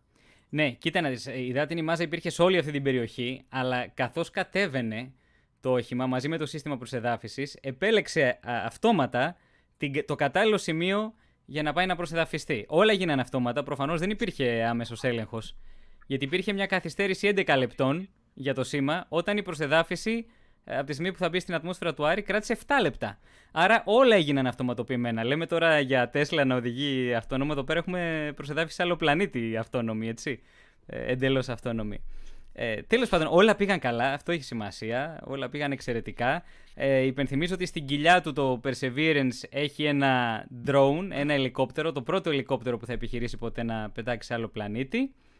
Και ε, έχω βάλει ένα link ήδη στην περιγραφή του βίντεο. Μπορείτε να βλέπετε με ποιο τρόπο έχει κινηθεί το Perseverance. Δηλαδή, πώς είναι το Google Maps που σου λέει ξεκίνησα από εδώ και πήγα εδώ και σου χαράζει μια γραμμή. Κάπως έτσι μπορείτε να δείτε ακριβώς τα βήματα που έχει κάνει το Perseverance, γιατί έχει ήδη ξεκινήσει να κινείται. Ε, να πω λοιπόν μια κουβέντα για τα βασικά στοιχεία. Καταρχάς, έφτασε 18 Φεβρουαρίου. Ε, Τις πρώτες μέρες απλά οι, οι μηχανικοί και οι επιστήμονες της NASA θέλουν να δουν ότι όλα λειτουργούν καλά. Και πράγματι όλα λειτουργούσαν καλά. Έτσι, ε, δόθηκαν σε δημοσιότητα κάποιες φωτογραφίες. Να πω ότι υπάρχει συνεχής ροή φωτογραφιών από το Perseverance. Δηλαδή, αν μπείτε στο site της NASA, έχει μια κατηγορία που λέει RAW photos, δηλαδή φωτογραφίες έτσι όπως έρχονται. Ούτε ωρεοποιημένες, ούτε επεξεργασμένες ιδιαίτερα. Έτσι όπως μας έρχονται, κατευθείαν από τις κάμερες μπορείτε να τις δείτε. Λοιπόν, αυτό ήταν μέχρι τις 27 ε, Φεβρουαρίου και στην αρχή μας είχε στείλει κάποιες ε, φωτογραφίες, αν θυμάστε, οι οποίες ήταν λίγο θολές, ε, λίγο κακής ποιότητας και κάποιοι αντιδρούσαν και λέγανε Μα γιατί είμαστε στο 2021, είναι δυνατόν αυτή η NASA να μην ξέρει τίποτα πια; Βλέπεις κάτι σχόλια στο Facebook; Ο μέσος σχολιαστής του Facebook δίνει συμβουλές στη NASA και αυτό έχει πάρα πολύ ενδιαφέρον. Έπρεπε να πάρουν εμένα στην NASA να τους δείξω πώς γίνεται η δουλίτσα. Σε αυτό το στυλ, ας πούμε. Ε, η απάντηση είναι ότι οι πρώτες φωτογραφίες, παιδιά, που παίρνουμε από μια τέτοια αποστολή δεν είναι για την αισθητική μας απόλαυση, δεν είναι για να περάσει καλά ο χι σχολιαστής που τις βλέπει, αλλά έχουν πολύ συγκεκριμένο στόχο. Αυτές, για παράδειγμα, ήταν από τις ε, hazard cameras, hazcams, που είναι οι κάμερες οι οποίες υπάρχουν εκεί προκειμένου να αποφευθούν εμπόδια, βράχοι, πέτρες και τέτοια κατά τη διαδρομή του, του ρόβερ. Έτσι. Πολύ σημαντικό. Είναι χαμηλά αυτές οι κάμερες. Έτσι, ε, με ευρυγόνιο φακό, αλλά χαμηλά. Ε, υπάρχουν και άλλες κάμερες. Υπάρχει Navcam που ε, ε, βλέπει λίγο πιο μακριά και έτσι μπορεί να φτιάξει την πορεία την οποία θα ακολουθήσει το rover. Και υπάρχουν και αυτές οι οποίες τελικά έχουν υψηλή ανάλυση, έχουν επιστημονικό στόχο ευρύτερο και μας επιτρέπει να δούμε λεπτομέρειες. Έχουμε πλέον και φωτογραφίες από τέτοιες κάμερες. Και ξαναβάζω εδώ φωτογραφία να δούμε για να πάμε να δούμε όχι το πύραυλο. Ε, λοιπόν, θέλω να δούμε αυτή τη φωτογραφία. Ε, παιδιά, για εσάς που δεν τη βλέπετε τώρα, εδώ πέρα στη συζήτηση, σας την έχω στείλει. Είναι η φωτογραφία που βλέπουμε το τοπίο του Άρη. Ε, φαίνονται βραχάκια, πέτρες και βλέπουμε και τον ορίζοντα του Άρη. Αυτό που θέλω να σχολιάσω, έτσι, βλέποντας αυτή τη, τη φωτογραφία και όλες τι άλλες φωτογραφίες που έχει βγάλει η NASA αυτές τις μέρες, είναι ότι βλέποντας το έδαφος του Άρη, αισθανόμαστε ότι είναι πάρα πολύ οικείο αυτό το πράγμα το οποίο βλέπουμε. Δηλαδή, βλέπεις ε, βοτσαλάκια, πετρούλες, χαλικάκια, λες αυτά μπορώ να τα πιάσω, σχεδόν μπορώ να τα αισθανθώ. Έτσι, οπότε αυτό μένα μου δημιουργεί την αίσθηση ότι τελικά τα πράγματα στο διάστημα εκεί έξω δεν είναι τόσο διαφορετικά από την καθημερινή μας εμπειρία εδώ στη γη. Πάλι έδαφος θα πατήσεις στον Άρη, πάλι πετρούλες θα πιάσεις, αλλά αρχίζεις μετά να σηκώνεις το βλέμμα σου και κοιτάς εκεί βαθιά στον ορίζοντα και εκεί καταλαβαίνεις ότι κάτι πάει στραβά. Πλέον δεν είσαι στη γη. Γιατί δεν είσαι στη γη; Αφενός είναι μια έρημος που δεν τελειώνει ποτέ. Μια ατέλειωτη έρημος. Και βλέπεις μετά αυτό το χρώμα στον ουρανό. Αυτό το γκρι καφέ κάπως σαν να έχει πάρα πολύ νέφο στην Αθήνα ένα πράγμα το οποίο εκτείνεται από άκρη σ' άκρη. Ε, εκεί καταλαβαίνεις πια ότι βρίσκεσαι σε έναν άλλο πλανήτη, σε ένα εντελώς διαφορετικό πλανήτη. Ε, τόσο οικείο λοιπόν αλλά και τόσο διαφορετικό με το δικό μας κόσμο. Λοιπόν, ε, τώρα κάτι άλλο σημαντικό που ήθελα να σας πω για το Perseverance είναι ότι έχει, ε, αφενός έχει την ε, Mastcam, η οποία είναι ε, μια διπλή κάμερα υψηλής ανάλυσης και μπορεί να παίρνει 3D εικόνες γιατί είναι, έχει δύο, ε, βασικά είναι δύο κάμερες που συνεργάζονται για να δημιουργήσουν την αίσθηση του βάθους, όπως κάνουν και τα μάτια μας δηλαδή. Και μετά υπάρχει η Supercam, η οποία προσέξτε, έχει, μπορεί να εκτοξεύει δέσμες laser και να καίει βραχάκια πολύ μικρές περιοχές, μιλάμε για τετραγωνικά χιλιοστά, και όταν αυτά εξαχνώνονται, περνάνε δηλαδή σε αέρια μορφή και συγκεκριμένα σε μορφή πλάσματος, δηλαδή φορτισμένα σωματίδια, με φασματογράφο που έχει μπορεί να σου πει κατευθείαν τι υλικό ήταν αυτό, τι περιείχε μέσα, είχε οργανικές ουσίες. Εμείς τι ψάχνουμε, ψάχνουμε σύνθετες οργανικές ε, ουσίες, ας πούμε, που να μπορούν να έχουν παραχθεί από τη ζωή. Ε, και μπορεί να το κάνει αυτό επί τόπου. Και φυσικά υπάρχει και ο βραχίωνας, ο οποίος μετά θα πάρει και δείγματα που κάποια μελλοντική αποστολή μετά θα μπορέσει να τα, να τα φέρει πίσω και να τα μελετήσουμε πιο εντελεχώς. Αυτό. Η πρώτη βόλτα έγινε στις 4 Μαρτίου, ε, 6,5 μέτρα διένυσε εκεί και πριν 3-4 μέρες, έχω σημειώσει, δημοσιεύθηκαν και ήχοι και στοιχεία από την πρώτη χρήση του λέιζερ. Ακούς το τάκ τάκ τάκ που κάνει το λέιζερ. Μην, μην περιμένετε λέιζερ όπως ταινίες επιστημονικής φαντασίας, πιου πιου. Star Wars. ακούς ένα τάκ, τάκ, τάκ Α, δεν και, έχει- και ακούγεται. Δεν έχει Star Wars φάση. okay. Όχι, δεν είναι Star Wars, όχι. Αλλά ακούς ε, κάτι, ας πούμε, ακούς ε, τη στιγμή που φτάνει στο, στον προορισμό κάποια μέτρα πιο παραπέρα. Ακούς και τον άνεμο του Άρη. Δηλαδή πλέον είναι πάρα πολύ συχνά βρισκόμαστε εκεί. Φαντάζομαι η NASA τελικά θα τα πάρει όλα αυτά μαζί και μαζί με τις 3D εικόνες και τον ήχο και όλα αυτά τελικά ε, ίσως και με συσκευές VR να μπορούμε πια να νομίζουμε ότι είμαστε εκεί πέρα, έτσι. Ε, αυτά λοιπόν Πολύ ε, καλό. για, την, ε, για την αποστολή. Ναι, πες μου. Όχι, πρακτικά το, και το Perseverance είναι μια ακόμα προσπάθεια πέρα από, από όλα τα υπόλοιπα να δούμε ίχνη ζωής τα οποία μπορεί να υπήρχαν ε, στον Άρη. Αν μπορούμε να βρούμε την οποιαδήποτε ένδειξη ότι υπήρξε κάποτε ζωή στον Άρη. Και σε μελλοντική φάση να δούμε πώς θα μπορούμε να δημιουργήσουμε δικές μας ε, μικρές κοινότητες ε, πάνω στον πλανήτη. Ε, και σε αυτό το πλαίσιο να ε, να κάνουμε και μια Εγώ ήθελα να πω, Στάμος, συγγνώμη, ήθελα Ναι, να ναι, πω ναι. ότι παιδιά, αυτό που έγινε πραγματικά εμένα μου προξένησε τεράστιο δέος. Ε, δηλαδή, κάποια πράγματα τα παίρνουμε σαν δεδομένα, αλλά δεν είναι. Ε, σκέψου για παράδειγμα ότι τώρα ο θεατής βλέπει, βλέπει εμάς και λαμβάνει πληροφορία από καλώδια. Δηλαδή, άμα βάλεις το μυαλό σου κάτω να το σκεφτείς αυτό το πράγμα, είναι, ε, δεν το χωράει το μυαλό μας, είναι αδύνατο να το εξηγήσει. Όχι να στείλεις ένα, ένα ρομποτικό σύστημα στον Άρη να κάνει όλες αυτές τις μελέτες, βασικά να προσγειωθεί ή να ταξιδέψει και μόνο. Είναι, είναι τρελό. Δηλαδή, την άλλη μέρα εγώ σε μαθητές μου ή και σε φίλους μου έλεγα «Μάγκες, εχθές είδατε, πήγαμε προσεδαφίστηκε στον Άρη το, το rover». Και κάποιοι μου λέγανε Ναι, OK, okay, τι άλλο νέα ξέρω εγώ. Όχι, ρε φίλε, πραγματικά είναι, Αυτό, αυτό, ναι. είναι, Ότι- τρομερό, είναι τρομερό επίτευγμα. Είναι, φα- είναι φοβερό επίτευγμα αυτό το πράγμα και νομίζω ότι δεν του έχουμε δώσει τη, τη βαρύτητα που, που το αξίζει. Ναι, γιατί Ίσως κάποιοι είναι, είναι πώς θα ίσως αλλάξει η ζωή μου με αυτό. Ναι. ίσως είναι το εντυπωσιακό ότι έχουμε φτάσει στο σημείο πλέον της ανθρώπινης ιστορίας που τέτοιου είδους κινήσεις μας φαίνονται τετριμένες, το οποίο για μένα από μόνο του είναι εντυπωσιακό. Δηλαδή το γεγονός ότι έχουμε συνηθίσει ή ότι έχουμε φτάσει σε, σε μια εποχή που είναι δεν μας φαίνεται τόσο περίεργο ότι μπορούμε να στείλουμε ένα, ένα μη επανδρομένο όχημα σε άλλο πλανήτη. Δείχνει σε τι επίπεδο έχουμε φτάσει σαν πολιτισμός. Για μένα αυτό και μόνο είναι πάρα πάρα πολύ θετικό. Ναι, ναι, ναι, εννοείται.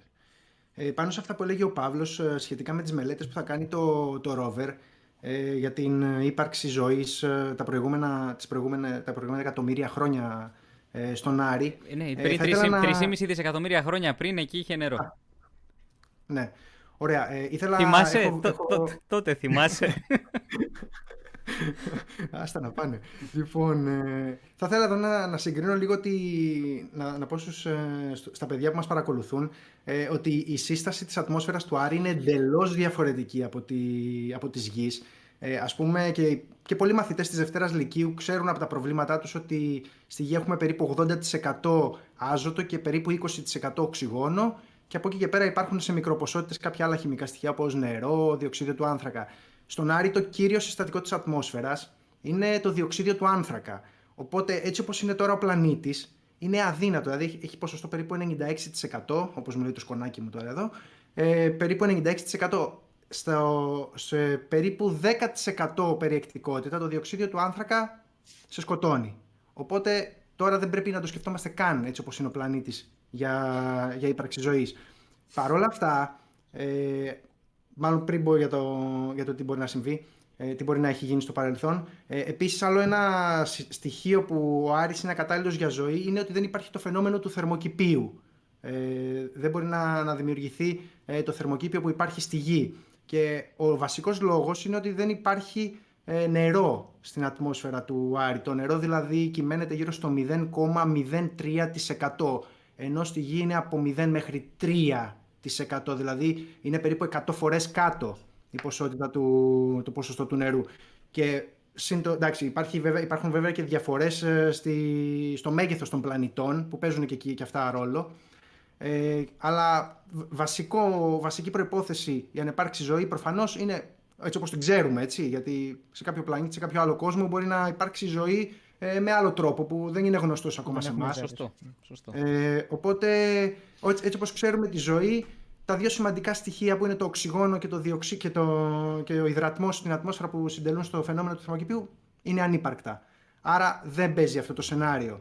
Ε, τώρα, Ε, να βάλω Ο σαν λόγος που παρένθεση ψάχνουμε- εδώ κάτι, Δημήτρη, σαν παρένθεση. Και δεν ναι. υπάρχει προστασία από την ε, ακτινοβολία, έτσι. Και την κοσμική Μπράβο. ακτινοβολία και την υπεριόδια ακτινοβολία. Που Ακριβώς, για, για ακριβώς. μένα αυτό είναι ακόμα χειρότερο. Οπότε διαλύονται, ας πούμε, τα πάντα πρακτικά. προφανώς, ε, αυτό, αυτό, αυτό, είναι, αυτό είναι που αρέσει να κάνει στην ε, περίοδο ακτινοβολία, να καταστρέφει κυταρικές μεμβράνες, να διασπάει τα πάντα, να τα κάνει όντα. Έτσι. Ε, λοιπόν, ε, ο λόγος που ψάχνουμε, που ψάχνουμε λοιπόν ε, τη ζωή, αν, υπήρχαν, ε, αν υπήρχε ζωή στον Άρη και συγκεκριμένα σε αυτό το σημείο που ήταν πλούσιο σε, σε νερό, ε, είναι κάποια ίχνη που, από μεθάνιο που υπάρχουν στην ατμόσφαιρα. Ε, να, να σημειώσω εδώ ότι στη Γη το μεθάνιο που, το μεθάνιο που υπάρχει στην ατμόσφαιρα το 90% του προέρχεται από τους ζωντανούς οργανισμούς. Ε, επομένως, ε, η ύπαρξη μικροποσοτήτων μεθανίου στον Άρη σηματοδοτεί ότι ξέρεις τι, μάλλον μπορεί να υπήρχε ζωή ή μπορεί να υπάρχει και τώρα. Ίσως υπάρχουν κάποια τέτοια ερωτήματα ε, σχετικά με το μεθάνιο του Άρη. Ε, οπότε ε, υπάρχουν κάποια σενάρια σχετικά με το από πού μπορεί, να- μπορεί να προέρχεται το μεθάνιο. Το πρώτο σενάριο είναι ότι το είχαν παράγει μικρόβια πριν από δισεκατομμύρια χρόνια που ζούσαν σε αυτές τις περιοχές. Ε, το μεθάνιο παγιδεύτηκε στην παγωμένη επιφάνεια του Άρη, στο εσωτερικό και τώρα με την αλλαγή των θερμοκρασιών και γενικά του κλίματος στον πλανήτη αρχίζει να απελευθερώνεται σιγά σιγά στην ατμόσφαιρα οπότε μας δίνει αυτές τις ενδείξεις. Ε, επίσης ε, υπάρχει και το σενάριο να έχει δημιουργηθεί μεθάνιο από γεωχημικές αντιδράσεις, ξέρω εγώ, ηφαίστεια και τέτοιου είδους, ε, ε τέτοιου είδους αντιδράσεις ή από πιέσεις, συγκρούσεις πλακών και υλικά τα οποία υπάρχουν ήδη στον Άρη και μπορούν να δράσουν ως καταλύτες για τη σύνθεση ε, του μεθανίου. Ε, αν και βέβαια ε, το, το πιο ας πούμε επικρατές σενάριο είναι ότι μάλλον το μεθάνιο προήλθε από, από πτώσεις μετεωρητών πάνω στην επιφάνεια του Άρη που από τη στιγμή που δεν υπάρχει και η ατμόσφαιρα είναι πολύ συνηθισμένο αυτό το φαινόμενο. Νομίζω και ο Παύλος μπορεί να, να μας πει και περισσότερα. Ε, θα σου πω, ε, υπάρχει αυτή τη στιγμή το Trace Gas Orbiter, ένας δορυφόρος γύρω από τον Άρη, ο οποίος προσπαθεί να χαρτογραφήσει τις περιοχές από τις οποίες προέρχεται το μεθάνιο και ήθελε να επιχειρήσει και ακόμα εξακολουθεί να θέλει να επιχειρήσει να δώσει απάντηση σε αυτό το πρόβλημα που λέει στην προέλευση του μεθανίου μια ευρωπαϊκή αποστολή. Ε, ευρωπαϊκή και ρωσική δηλαδή, η ExoMars. Την έχω αναφέρει, νομίζω πρέπει να την έχουμε πει και εδώ σε κάποιο site ε, η οποία θα στείλει ένα rover για να πάει στις περιοχές εκείνες όπου θα έχει εντοπιστεί η προέλευση του μεθανίου ε, προκειμένου να δούμε τι υπάρχει εκεί. Αν υπάρχει ζωή ή αν υπάρχει κάποια άλλη αιτία. Ε, ξέρω ότι υπάρχουν όλες αυτές οι υποθέσεις, αλλά είναι ακόμα ενηγματικό. Δηλαδή δεν έχουμε ε, σαφή απάντηση. Θα μπορούσαν να ισχύουν όλα αυτά που είπες. Είχαν, είχαν ανακα... Είχε ανακαλυφθεί πρόσφατα, πριν από κάποια χρόνια νομίζω, και πριν, κάτω, από, κάτω από την επιφάνεια της γης, σε βάθος αρκετών ε, χιλιόμετρων, μισό λεπτό να το δω πόσο ακριβώς, πόσο ακριβώς ήταν αυτή η απόσταση, ε, ανακαλύφθηκαν κάποια βακτήρια μεθανο, μεθανογόνα και αυτός ήταν 2-3 χιλιόμετρα κάτω από την επιφάνεια της γης στην, στην Νότιο Αφρική ε, και αυτό ήταν που όθησε τους επιστήμονες να σκεφτούν ότι ξέρεις τι, αυτό το σενάριο ίσως είναι πιθανό και στον Άρη, δηλαδή σε, σε βάθος ε, κάτω από την επιφάνεια ίσως υπάρχουν κάποια τέτοια βακτήρια που μπορεί να εκλείουν μεθάνιο. Ήταν και μια ένδειξη που ανακαλύφθηκε στη γη και τη συνδέσαμε με τον Άρη με τέτοιο τρόπο. Και υπάρχουν ισχυρές ενδείξεις για υπόγειες λίμνες στον Άρη. Είπαμε η επιφάνεια είναι τραγική, αλλά στο υπέδαφος υπάρχουν σπηλιές, υπάρχουν. Ε, πολύ πιθανό να υπάρχουν λίμνες. Υπήρχε δηλαδή μια μελέτη που έλεγε ξεκάθαρο ότι υπάρχει μια μεγάλη λίμνη, ας πούμε, δεν θυμάμαι, 20 χιλιόμετρα, έλεγε ε, διάμετρο.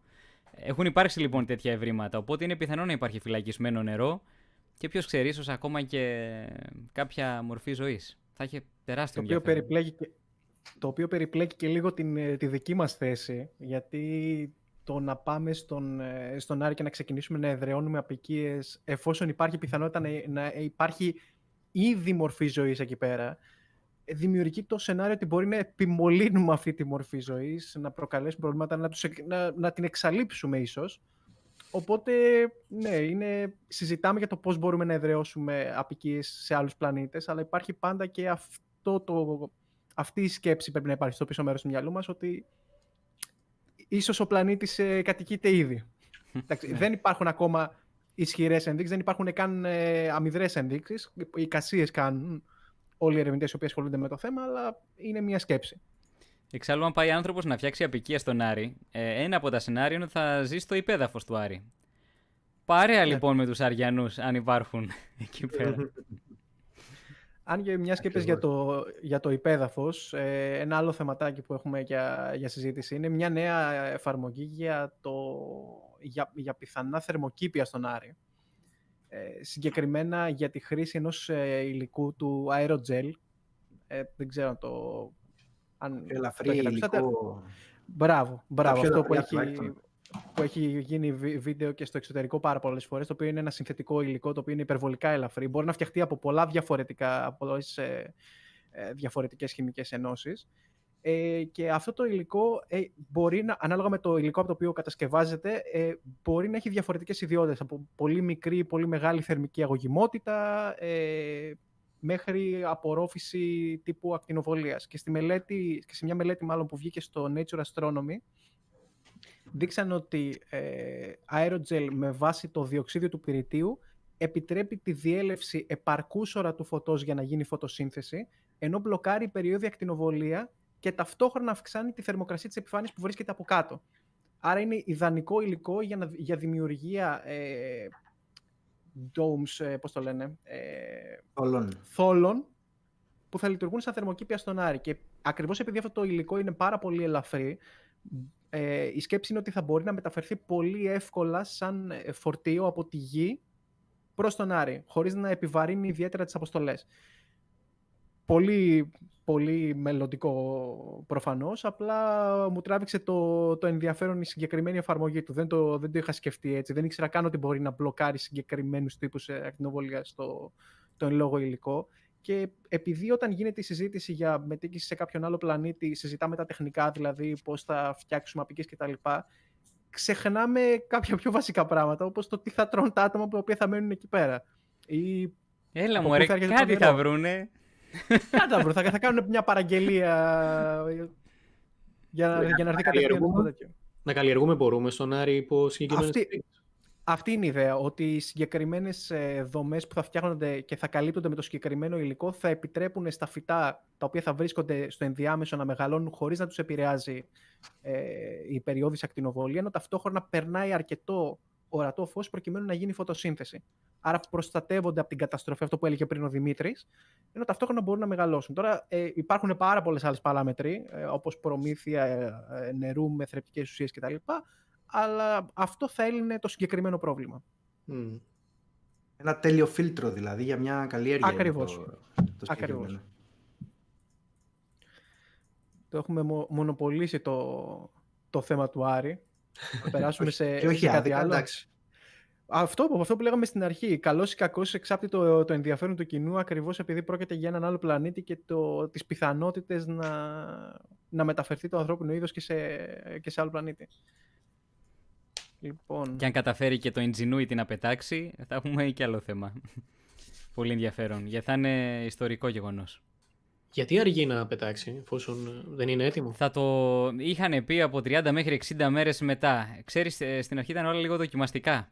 Αν μπορεί να κινηθεί, αν μπορεί να κινηθεί ο βραχίωνας, αν μπορεί να λειτουργήσει η συσκευή που καταγράφει τις καιρικές συνθήκες, ε, θα, το, θα βρει ένα πλάτωμα, κάποια στιγμή θα το αφήσει, μετά θα μετακινηθεί πάλι αρκετά για να μην εμποδίσει προφανώς ε, το ελικόπτερο και μετά προσπαθήσει το ελικόπτερο να πετάξει. Θα δείξει. θα δείξει. Πόσο τέλειο συνέστημα είναι πάντως αυτόν που το φτιάξανε αυτό, να ξέρουν ότι αυτό που φτιάχνω τώρα αυτή τη στιγμή μπροστά μου θα υπάρξει σε έναν άλλον πλανήτη και θα τα αφήσουμε μόνο του να πετάξει. Δεν ξέρω, είναι ωραίο το συνέστημα, ας πούμε. Πάρα πολύ. Πραγματικά. Και να πούμε ότι είναι εξαιρετικά δύσκολο να πετάξει, νομίζω το είχες πει εσύ, λόγω της πολύ αραιής ατμόσφαιρας που έχει ο Άρης. Οπότε θέλει πάρα πολλές στροφές για να μπορέσει να πετάξει όλο αυτό είναι εξαιρετικά δύσκολο πούμε, σε σχέση με τη γη. Γιατί η γη έχει πυκνή ατμόσφαιρα, υπάρχει μεγάλη αντίσταση στο αέρα, ε, με τους έλικες γίνεται. Οπότε θέλει πάρα πολλές στροφές. Πολλές στροφές και πρέπει να είναι και πολύ ελαφρύ. Οπότε είχαν δύο έτσι, ναι. αντιφατικές ε, ε, προποθέσει. Τρέχει και με Linux, λέει ο Φώτης από το Tech to Me About It. Έχει Linux mm. η ελικοφτεράρα, να τα λέμε κι αυτά. Και ανοιχτό λογισμικό. και από την ατμόσφαιρα του Άρα περάσουμε λίγο και στη δική μας. Πάμε. Καλή είναι και αυτή. Ε, για να... Α, εντάξει. Μας αρέσει. Τρώγεται, τρώγεται. Ε, ε, ένα από τα θεματάκια που έχει βάλει ο Δημήτρης είναι επιπτώσεις που είχε η μακροχρόνια παραμονή όλων μας στα σπίτια. Εντάξει, πέρα από τα αρνητικά που είχε στην ε, ψυχολογία και στα νεύρα όλων μας. είχε και κάποιες θετικές ναι. Εκφάνσει. Εντάξει, Γιατί ναι, εντάξει, ακούμε, ακούμε τα αρνητικά όλο αυτό το διάστημα. Νομίζω είναι καλό να εστιάσουμε και λίγο στα θετικά για να ξεφύγουμε. Εννοείται, κοιτάξτε τώρα, όλη αυτή η κατάσταση μας έχει, μας έχει τρελάνει κυριολεκτικά. Έχουμε, έχουμε, έχουμε αυτός ο εγκλισμός ε, πραγματικά μας έχει, ε, μας έχει φέρει κατάθλιψη, ψυχολογικά μας έχει γκρεμίσει. Ε, το θέμα τώρα είναι όμως ε, να, να πούμε όταν τελειώσει όλο αυτό ότι αποκομίσαμε κάτι τελικά. Από αυτό ή απλά πήγε έτσι. Ε, οπότε μάζεψα κάποια σημεία τα οποία δείχνουν ότι σαν άνθρωποι ε, τελικά μπόρεσε, εντάξει όχι, και σε, όχι σε όλους αλλά σε κάποιους ε, μπόρεσαν να δουν και λίγο πιο θετικά και πιο αισιόδοξα τα πράγματα. Ε, ας πούμε για παράδειγμα διώξαμε τους τοξικούς ανθρώπους από τη ζωή μας. Διώξαμε όλους τους ανθρώπους από τη ζωή μας. Τι σε παίρνει ο άλλος και σου λέει: Έλα, πάμε μια βολτίτσα, μια βολτίτσα σήμερα με το νούμερο 6. Ε, όχι, φιλαράκι, εντάξει, τώρα μην βγούμε έξω, φοβάμαι, ξέρω εγώ. Εντάξει. Ε, όχι, εντάξει. OK, okay, αστειεύομαι τώρα εδώ. Ε, γενικά, εντάξει, το, το πιο σημαντικό πράγμα από, από τα θετικά που αποκομίσαμε από όλη την κατάσταση είναι ότι η, η ιατρική ε, και γενικά η επιστήμη αναδείχθηκε. Ε, που σε τόσο σύντομο χρονικό διάστημα κατάφερε και βρήκε λύσεις ε, ε, και, και με, με, με, τη βοήθειά της μπορέσαμε και προχωρήσαμε παρακάτω. Ε, και φυσικά ε, αυτή η κατάσταση μας έδειξε ότι για κάποια πράγματα πρέπει να μιλάνε αυτοί που είναι εξειδικευμένοι. Οι γιατροί δηλαδή στην προκειμένη περίπτωση και οι ερευνητές που δουλεύουν πάνω στο πρόβλημα της πανδημίας.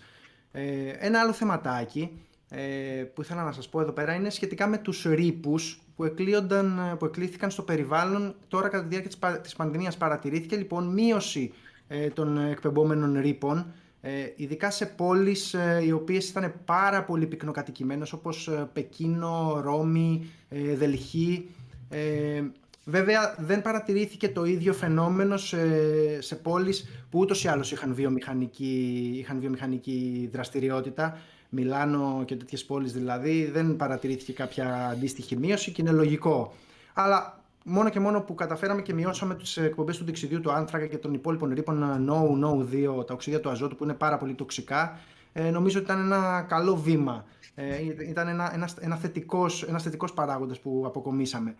Ε, τώρα, όταν να το πάω και σε πιο ατομικό επίπεδο, ε, μέσα σε κάθε οικογένεια νομίζω ότι αυξήθηκε η δημιουργικότητα και αυτό, ε, αυτό το βοήθησε η έλλειψη της ρουτίνας. Ε, ξεχάσαμε αυτό που γινόταν μέχρι εκείνη τη στιγμή, ότι ξέρεις 9 η ώρα πρέπει να πάω στη δουλειά, 3 να, να γυρίσω πίσω, ε, να κάνω τα ίδια πράγματα σαν ρομποτάκι κάθε μέρα, οπότε ε, αρχίσαμε να ασχολούμαστε με την τέχνη, ε, με τη μουσική, με τη ζωγραφική. Ε, πολύ θετικό είναι ότι διαβάσαμε περισσότερα βιβλία και εκτός από άσχετα από βιβλία λογοτεχνικά και μυθιστορήματα διαβάσαμε πιστεύω και περισσότερα επιστημονικά βιβλία, δηλαδή ο κόσμος ε, ε, ζήγιζε την κατάσταση και προσπαθούσε να ενημερωθεί πάνω σε αυτό που έβλεπε. Οπότε επέλεγε να διαβάσει ένα βιβλίο που του εξηγούσε λίγο για τα εμβόλια, λίγο για, το, για τον ιό, ε, γενικότερα. Οπότε έβαλε την επιστήμη λίγο περισσότερο στη ζωή του. Ε, τώρα, πέρα από αυτό, ε, η ευελιξία αυτού του ωραρίου ε, οδήγησε τις οικογένειες να έχουν πολύ ποιοτικό χρόνο ε, μεταξύ των μελών της, ας πούμε, ε, όπως οικογενειακές προβολές ταινιών, ε, τα νεότερα μέλη βοήθησαν σε δουλειές του σπιτιού, οπότε ε, υπήρξε μια πρώιμη οριμότητα στα νεότερα μέλη, βοήθησαν ε, στην, ε, στις δραστηριότητες. Ε, και επίσης είχαμε και άτομα τα οποία δεν ασχολούνταν με την άθληση και τώρα στην πανδημία ξεκίνησαν να αθλούνται, το οποίο είναι πάρα πολύ θετικό. Εντάξει, αυτοί που ούτως ή άλλως ε, αθλούνταν, ε, αυτοί είχαν αρνητική επίπτωση γιατί δεν αθλούνται στο βαθμό που αθλούνταν προηγουμένως, αλλά τουλάχιστον κάποιοι άνθρωποι που η άθληση δεν ήταν καν μες στη ζωή τους, τώρα μπήκε. Και έτσι ε, υπάρχουμε και εμείς οι οποίοι την αποφεύγουμε την άθληση σε οποιοδήποτε σενάριο. Δηλαδή, ακόμα και εν μέσω πανδημίας, μπορώ να σε διαβεβαιώσω ότι δεν έκανα κανένα βήμα προς περισσότερη άθληση. Αλλά εγώ θέλω να πιστεύω ότι μία εξαίρεση. Ελπίζω τουλάχιστον. Ενότητα, ρε φίλε, πραγματικά. Ε, δεν, δεν έστελνε ε, εξαράκια, Στάμου. Εξάσκησες τον αντίχειρα στέλνοντας το 6. Όχι. Ούτε αυτό. Στάμος βρήκε, βρήκε τη χαρά του Στάμος, πιστεύω, στο σπίτι. Όχι, το έκανε προηγουμένως και τώρα βρήκε και λόγο για να το κάνει. Ναι, ακριβώς. Τώρα δεν υπάρχει και κοινωνικό στίγμα. Ναι, θα του λέγανε γιατί δεν βγαίνεις και λίγο έξω. Τώρα έχεις τη δικαιολογία. Λέει δεν μπορώ. Ποιο είναι το πρόβλημα; παιδιά, πέρα, από την, πέρα από την αγάπη μου για το μέσα, η αλήθεια είναι ότι που το συζητούσαμε και πριν ε, που ήμασταν οι τέσσερις, ναι. Ε, εντάξει, είναι, μου αρέσει το μέσα, δεν θα πω όχι, αλλά μετά από ένα χρόνο συνεχόμενης τέτοιας κατάστασης, ακόμα και τα άτομα που είναι σπιτόγατοι αρχίζουν και τρελαίνουν. Δηλαδή, θέλεις να βγεις έξω μια βόλτα, να δεις ένα φίλο, να κάνεις μια βόλτα στην παραλία, κάτι, το οτιδήποτε για να ξελαμπικάρεις. Εκτός εκτός αν είναι γυμναστική, εκεί πέρα προτιμώ να παραμείνω πάλι στο σπίτι. Θυμάμαι στο πέρσι Σάιτοξ, περίπου τέτοια εποχή, ήταν Απρίλης. Ε, ήσουν απανευτυχής. το θυμάσαι. Όλοι ήμασταν προβληματισμένοι. Ο Στάμος είχε μια έκφραση ευτυχίας.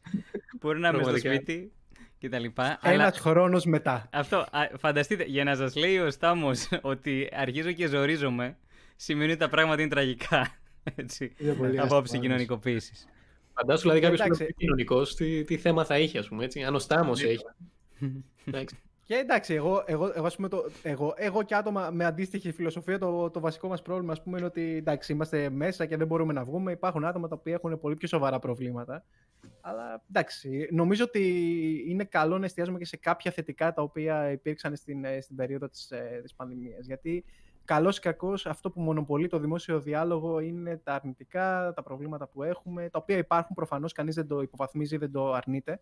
Αλλά ο εγκέφαλος από ένα σημείο και μετά ε, επέρχεται κορεσμός από την πολύ αρνητική πληροφορία και θες να ακούσεις και τα ένα-δύο θετικά τα οποία μπορεί να λάβανε χώρα αυτό το διάστημα. Εν τω μεταξύ, ρε φίλε, πιστεύω ότι και, και ηθικά γίναμε καλύτεροι άνθρωποι, γίναμε πιο ευγενικοί και ευαισθητοποιηθήκαμε λίγο με τα προβλήματα που έχουν οι διπλανοί μας για την τάξη.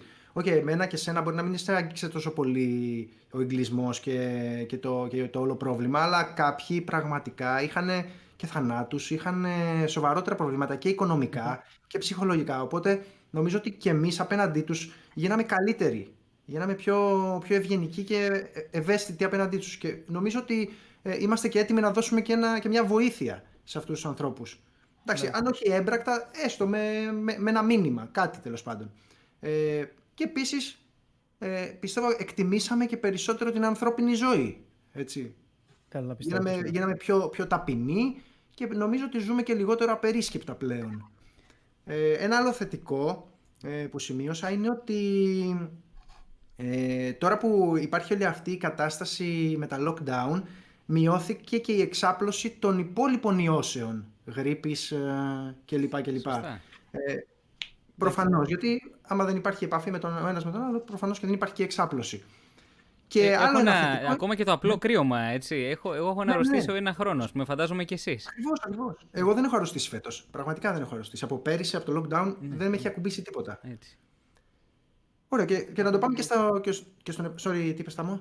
Όχι, όχι, όχι, σε παρακαλώ, ε, να το, ήθελα να το πάω τώρα και στα επαγγελματικά. Ε, και ε, τουλάχιστον στο δικό μου τομέα που είμαι καθηγητής ε, σε φροντιστήρια, ε, νομίζω ότι το επάγγελμά μας ε, στην Ελλάδα δεν, δεν θα μπορούσε να το φανταστεί κάποιος ότι θα μπορούσε να γίνεται διαδικτυακά. Εντάξει, στο εξωτερικό, σε άλλες χώρες ευρωπαϊκές, νομίζω ότι ε, ε, λειτουργεί με αυτόν τον τρόπο. Αλλά στην Ελλάδα ήμασταν πολύ πίσω σε αυτό το κομμάτι. Και η πανδημία βοήθησε να κάνουμε ένα τεράστιο άλμα. Δεν λέω ότι όλα γίνονται τέλεια πλέον. Ότι ξαφνικά ανακαλύψαμε την Αμερική και μπορούμε να διδάσκουμε μέσω ίντερνετ με, σαν να γινόταν μάθημα διαζώσης. Αλλά κάναμε ένα πολύ μεγάλο βήμα στην εξέλιξη του μαθήματος μέσω ίντερνετ. Και θα φτάσω και σε ένα πολύ πολύ σημαντικό πράγμα που πραγματικά βασάνιζε την ελληνική κοινωνία για χρόνια είναι το ελληνικό δημόσιο το οποίο πλέον μέσα στην πανδημία προσπάθησε, αυτοματοποίησε τα πράγματα και μπορούμε πλέον ε, να μην τρώμε τα χαστούκάκια μας Εντάξει, βελτιώθηκε πάρα πολύ αυτό το θέμα. Ε, ε, ειδικά με κάποια Άρα. έγγραφα τα οποία έπρεπε να πάρεις, τα οποία έπρεπε να πας σε κάποια υπηρεσία κτλ. Λόγω του φόβου της πανδημίας, ε, βελτιώθηκε πολύ αυτή, αυτή η κατάσταση. Τώρα τουλάχιστον και... σπάς τα νεύρα σου, αλλά ε, δεν, δεν πληρώνεις μεταφορικά. μέσω email. Έτσι, ακριβώς. και την πληρώνει και κανένα υπολογιστή, ξέρω, που δεν θα φορτώνει σελίδα. Τρώει και αυτός κανένα άμα είναι να πέσει σε περίεργο άτομο σε δημόσια υπηρεσία, δεν πρόκειται να το γλιτώσεις ακόμα και αν το κάνετε με ολόγραμμα. Οπότε. Ακριβώς, ακριβώς. Και μιας και έπιασες και το θέμα του εκπαιδευτικού ε, και δεδομένης της ε, της ιδιότητας, να πούμε λίγο για το χημεία και το εκπαιδευτικό σύστημα που είναι το επόμενο και το πώς μπορεί να βελτιωθεί το μάθημα. Και εγώ θα έλεγα, ε, θα, το θα προσέθετα σε αυτό, δεδομένου το ότι είναι διαδραστικό μάθημα ή τουλάχιστον θα έπρεπε να είναι διαδραστικό μάθημα η χημεία, ας μην πούμε πώς γίνεται κατά κύριο λόγο σε σχολεία, πώς μπορεί να ενσωματωθεί αυτός ο διαδραστικός, πώς θα μπορούσε μάλλον να ενσωματωθεί αυτός ο διαδραστικός χαρακτήρας της χημείας σε εξαποστάσεως μάθηση. Εγώ. Ε, αν, ε, οποιοςδήποτε, άμα διαδραστικά, το μάθημα της χημίας, γενικά η χημεία είναι ένα μάθημα το οποίο ε, είναι, είναι διαφορετικό από τα άλλα από την άποψη ότι μπορεί να σου δείξει πράγματα. Μπορεί, έχει, έχει καταρχάς το πειραματικό, το πειραματικό κομμάτι το οποίο δεν το έχουν εύκολα οι άλλες επιστήμες. Οπότε η, η, επιστήμη της χημίας μπορεί να κάνει flexing πολύ εύκολα. Θες να μας κάνεις ένα flexing, μιας και το συζητάμε; Τα πειράματα χημίας είναι τα πιο εντυπωσιακά πειράματα. Πραγματικά. Πραγματικά υπάρχουν, υπάρχουν πειράματα επίδειξης τα οποία αφήνουν τον άλλο με ανοιχτό του στόμα. Και η χημία μπορεί να το κάνει πολύ εύκολα αυτό. Και για του λόγου του αληθές έχουμε ετοιμάσει κάτι εδώ πέρα. Έτσι. Βέβαια, όχι, όχι, κάτι, όχι κάτι πολύ εντυπωσιακό, γιατί δεν, δεν πρόλαβα να ασφαλίσω το σπίτι από το που με καλέσατε στο, στο site. Λοιπόν, έχω εδώ πέρα. Ναι, πες μου. Όχι, απα- θα έλεγα ότι άμα, άμα ακούσετε καμιά έκρηξη, πάρτε κατευθείαν. Είστε κοντά στο Δημήτρη κάπου, πάρτε τηλέφωνο την αστυνομία και την Ό- περιοριστική. Όποιοι με βλέπουν γνωστοί να τρέξουν κατευθείαν. Οπότε δεν, Λοιπόν, εφ- έχω δεν φέρουμε ετοιμάσει εδώ- καμία ευθύνη για ό,τι συμβεί αυτή τη στιγμή στο Δημήτρη. Είναι, τα Εννοείται. κάνει αποκλειστικά με δικιά του ευθύνη όλα. Μην Ήταν το δική μου δοκιμάσετε ευθύνη, σπίτι, να κάνουμε και disclaimer, έτσι. Μην το δοκιμάσετε σπίτι. Εννοείται αυτό, παιδιά. Λοιπόν, έχω ετοιμάσει εδώ ένα διάλειμμα ιωδιούχου καλίου. Το, δι- το ιωδιούχο καλίο είναι μια ουσία που, που βρίσκεται σε μικροποσότητες και στο μαγειρικό αλάτι. Είναι μια ε, ουσία απαραίτητη για τον οργανισμό μας, προφανώς. Και εδώ έχω ένα άλλο διάλειμμα νητρικού μολύβδου. Λοιπόν, απλά θέλω να, θέλω να κάνω μια, επίδειξη, μια πολύ απλή επίδειξη απλής, ε, αντίδρασης απλής αντικατάστασης, κυρίως για τα παιδιά της πρώτης λυκείου, τα, τα οποία ακούνε συνεχώς αυτές τις αντιδράσεις, τις βλέπουν γραμμένες και προφανώς άμα δεν το δεις αυτό, ε, χάνεται η μαγεία. Οπότε θα πάρω από το διάλειμμα του ιωδιούχου καλίου μια ποσότητα ε, και θα προσθέσω μερικές σταγόνες στο άλλο διάλειμμα για να δουν τη δημιουργία ειζήματος και μάλιστα είναι ίζημα, θα ανοίξω και το φως για να φαίνεται λίγο καλύτερα. Μήπως να κατεβάσεις και λίγο την κάμερα να κοιτάει προς τα κάτω, ή θα τα σηκώνεις; Ε, Θα, θα το σηκώσω, δεν υπάρχει Ωραία, θέμα. ωραία. Λοιπόν, νομίζω ότι είναι, είναι ok Α, μπράβο. σε αυτό το... Ωραία, γιατί ακούμε για δημιουργία ειζήματος και τέτοια και δεν ξέρουμε πραγματικά τι μπορεί να συμβαίνει, τι μπορεί να είναι αυτό και θα το στρίψω κάπως. Ωραία, λοιπόν, οπότε αυτό θα, πρα- θα δημιουργήσει ένα ίζημα όταν αναμειχθούν αυτά τα δύο, αυτές οι δύο ουσίες. Και είναι μάλιστα ένα κίτρινο ίζημα, όπως βλέπετε; Αυτό που δημιουργείται τι είναι; Αυτό είναι ιωδιούχος μόλιβδος. Είναι ένα, ένα στερεό το οποίο είναι αδιάλειτο σε νερό. Δηλαδή ενώ, ενώ οι δύο ουσίες που αντιδρούν διαλύονται πάρα πολύ εύκολα μέσα σε, σε νερό, αυτή η ουσία έχει πολύ μικρή διαλυτότητα, δεν διαλύεται σχεδόν καθόλου. Οπότε αναγκαστικά από τη στιγμή που σχηματίζεται θα πρέπει να πέσει στον πάτο σαν στερεό. Εντάξει, οπότε είναι μια αντίδραση διπλής αντικατάστασης που γίνεται, γιατί υπάρχουν αντιδράσεις που δεν γίνονται, που δεν πραγματοποιούνται και είναι ένα πολύ ωραίο παραδειγματάκι. Το έχει και σαν εικόνα το σχολικό βιβλίο. Αλλά αυτές, αυτές οι αντιδράσεις παρόλο που είναι, ε, είναι τόσο απλές, αλλά δεν τις κάνουν, δεν, δεν γίνονται στο σχολείο. Οπότε νομίζω ότι χάνει πάρα πολύ ο μαθητής. Ε, Μπορείς να μας το όσον ξαναδείξεις. αφορά- Τώρα θα μείνει κάτω το, το ίζημα εντελώς, δηλαδή θα Αυτό, ναι, καταλαγιάσει. αυτό, οπ- αυτό έχει αρχίσει και πηγαίνει προς τα κάτω, οπ- όπως βλέπετε. Και τι γεύση έχει; Όχι, δεν, θε- δεν θέλουμε να το, να το είναι, δοκιμάσουμε είναι, το είναι το μαγικό συγκεκριμένο. disclaimer αυτό. Δεν, δεν χρησιμοποιούμε τα κουτάλια του εργαστηρίου, δεν Ακριβώς. πίνουμε από το ποτήρι. Δεν γλύφουμε ποτέ τα κουτάλια. Έτσι. Ακριβώς. Δεν δοκιμάζουμε. Λοιπόν, και το δεύτερο πειραματάκι που θέλω να σας κάνω είναι με, με, μια από τις, με δύο μάλλον από τις πιο διάσημες ουσίες τόσο στον κόσμο της χημείας αλλά και όχι μόνο. Εδώ λοιπόν σε αυτή την κονική φιάλη έχω βάλει υπεροξίδιο του υδρογόνου, κοινός οξυζενέ. Το γνωρίζετε όλοι, το χρησιμοποιούμε και για αντισηπτικό σε πληγές. Και σε αυτό το μικρό δοχείο, αυτό το μαύρο στερεό, είναι υπερμαγκανικό κάλιο, είναι, είναι ο βασιλιάς των οξυδοτικών ουσιών. Οπότε, αν αναμειχθούν αυτά τα δύο, θα γίνει οξύδωση του υπεροξιδίου του υδρογόνου και από την αντίδραση αυτή θα παραχθεί καθαρό οξυγόνο, το οποίο θα είναι τόσο, επειδή η αντίδραση είναι τόσο έντονη και εξώθερμη, θα, θα είναι εμφανές και θα φαίνεται με τη μορφή λευκού καπνού. Εδώ λοιπόν θα πάρω και μερικά απαραίτητα μέτρα προφύλαξης, γιατί η θερμοκρασία που θα ανέβει θα είναι αρκετά υψηλή, οπότε δεν θέλουμε να, να πιτσιλήσει τίποτα. Να καλύψουμε και το λάπτοπ. Εμείς να, να κλείσουμε τις κάμερες. Για Εσείς να, δεν έχετε για να πρόβλημα, πούμε ότι παιδιά. δεν ξέραμε τίποτα; Έτσι, έτσι. λοιπόν, η αντίδραση είναι πάρα πολύ βίαιη. Θα, τη- θα, τη- θα ρίξω τώρα λίγο και θα δείτε τι, τι, θα, τι θα γίνει. Α, αυτά είναι. Εδώ. Ωραία. Όχι, πε- πιτσιλάει, ε, έπεσε πάνω στην κάμερα νομίζω λίγο. Όπως, όπως βλέπετε πιτσιλίζει. Στην κάμερα δεν νομίζω. Δεν ξέρω, κάτι, κάποια σταγόνα είδα να πετάγεται. Όχι, είναι εντάξει. Όχι, Εντάξει, γενικά πιτσίλησε αρκετά, αλλά είμαστε, είμαστε ok εδώ πέρα. Έχουμε πάρει τα απαραίτητα μέτρα αποφύλαξης, οπότε μια χαρά. Κάτι βλέπω σε μια Λοιπόν. γωνιά της Α, κάμερας. Αυτό που παρήχθησε, τι, τι παράχθηκε, τι ήταν αυτό που παρήγαγε; Αυτό ήταν, αυτό ήταν οξυγόνο, το οξυγόνο που αναπνέουμε, ρε παιδί μου, σε καθαρή μορφή, 100%. Αλλά Ναι. κορεσμένος, ε, ε, ας πούμε, ατμός, πώς ήταν. Γιατί φε- για- αυτό που βλέπουμε δηλαδή είναι οξυγόνο, δεν μπορεί να είναι. Οξυγόνο είναι. Ήταν σε υψηλή θερμοκρασία Είναι, οξυγόνο. είναι, είναι σε υψηλή θερμοκρασία και προφανώς είναι, είναι μεγάλη ποσότητα που παράγεται αυτή τη στιγμή Ναι. και μπορείς να το, μάλιστα. το παρατηρήσεις. Και, κά, και, και κάπως έτσι μπορούσες να πετύχεις την κάψη στην πυρά πριν, μερι- πριν από μερικές εκατοντάδες χρόνια. Κάνεις ένα Έτσι. τέτοιο Και τι έχεις Ακριβώς. εξασφαλίσει την πρώτη θέση. Είπε Ακριβώς, εξώθερμη, αυτό ακριβώς. τώρα ζεστάθηκε. Δηλαδή το δοχείο τώρα είναι ζεστό. Αυτό, αυτό παρα... πρόλαβα και το άφησα γιατί είχε ήδη αρχίσει να μου καίει το χέρι η εικονική φιάλη που την κράταγα. Φάνηκες πολύ ψύχρεμος πάντως. Δεν το καταλάβαμε ότι πονούσες. Η, κα- η καρδούλα μου το, κρύ... το, το, το, το ξέρει που έχω υδρώσει εδώ πέρα, με έχει λούσει κρύο υδρότα. Εδώ εμείς συντρώσαμε πραγματικά. Όταν σε είδα να το ρίχνεις εκεί πέρα, λέω τι μπορεί να γίνει. Ξέρεις, η άγνοια πολλές φορές φοβίζει. Πραγματικά. όντως. Και ο, Και α- εκείνο και ο Ορίστε τι είπες Παύλο. και ο, ατ- Ε, και ο ατμός είναι ζεστός. Δηλαδή, αν βάλω το χέρι μου από Ναι, πάνω ναι, ναι. εκείνη την ώρα είναι ζεστός ατμός. Ακριβώς. Και ο ατμός είναι καυτός, ναι. Μάλιστα. Αλλά είναι, είναι τι, πόση προετοιμασία χρειάζεται για να κάνεις τέτοια πράγματα ας πούμε, σε καθημερινή βάση σε εργαστήρια χημεία, σε πανεπιστήμιο κτλ. Και, και πόσο κρίμα είναι που δεν γίνεται αντίστοιχη δουλειά σε, σε σχολεία. Δηλαδή, Όχι, είναι κρίμα, να- είναι κρίμα γιατί υπάρχουν οι εγκαταστάσεις ε, στα ΑΜΟ. Εντάξει, Υπάρχουν ναι, και, τα, αυτό. και τα, τα ντουλάπια αντί για χημικά έχουν καφέδες, ε, ζάχαρες, ε, Αυτό τσάγια και ακριβώς. τέτοια. Ε, και, και εγώ την ίδια εμπειρία Χημικά δυστυχώς είναι και είχα στο σχολείο. Δηλαδή, τα, ερ- Προφανώς, τα, τα, εννοείται. τα εργαστήρια χημίας συνήθως χρησιμοποιούνταν για να γίνονται μαθήματα κατεύθυνσης ή για να γίνεται το μάθημα των υπολογιστών. Ας πούμε. Ηταν Μμμ. πολύ κρίμα.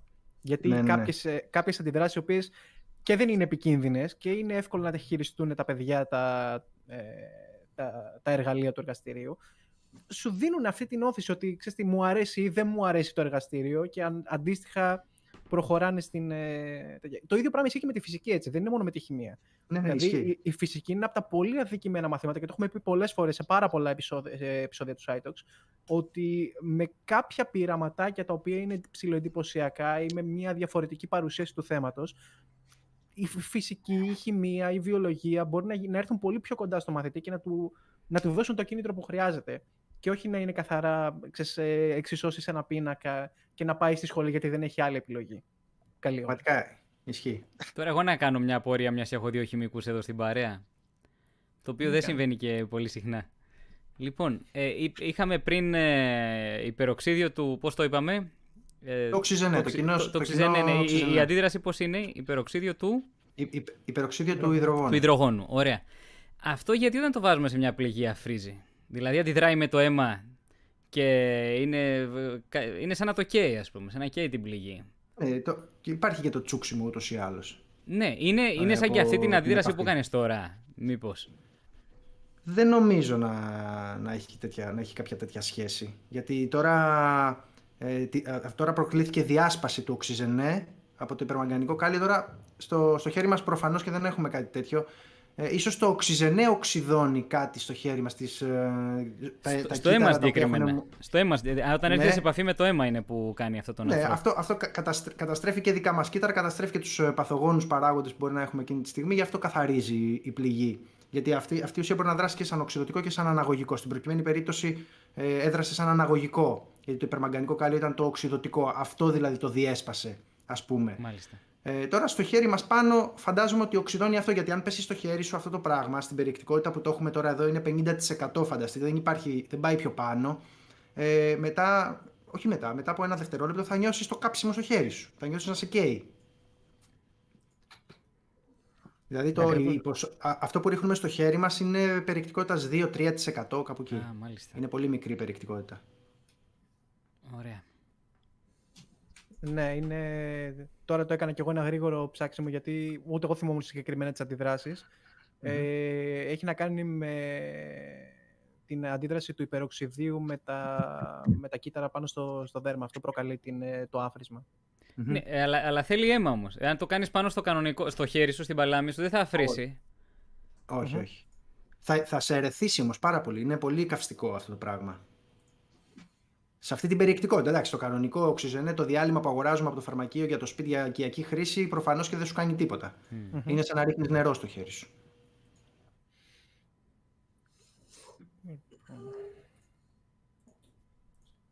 Ωραία.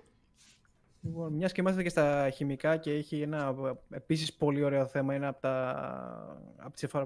από, τα, από τις εφαρμογές που μου αρέσουν πάρα πολύ.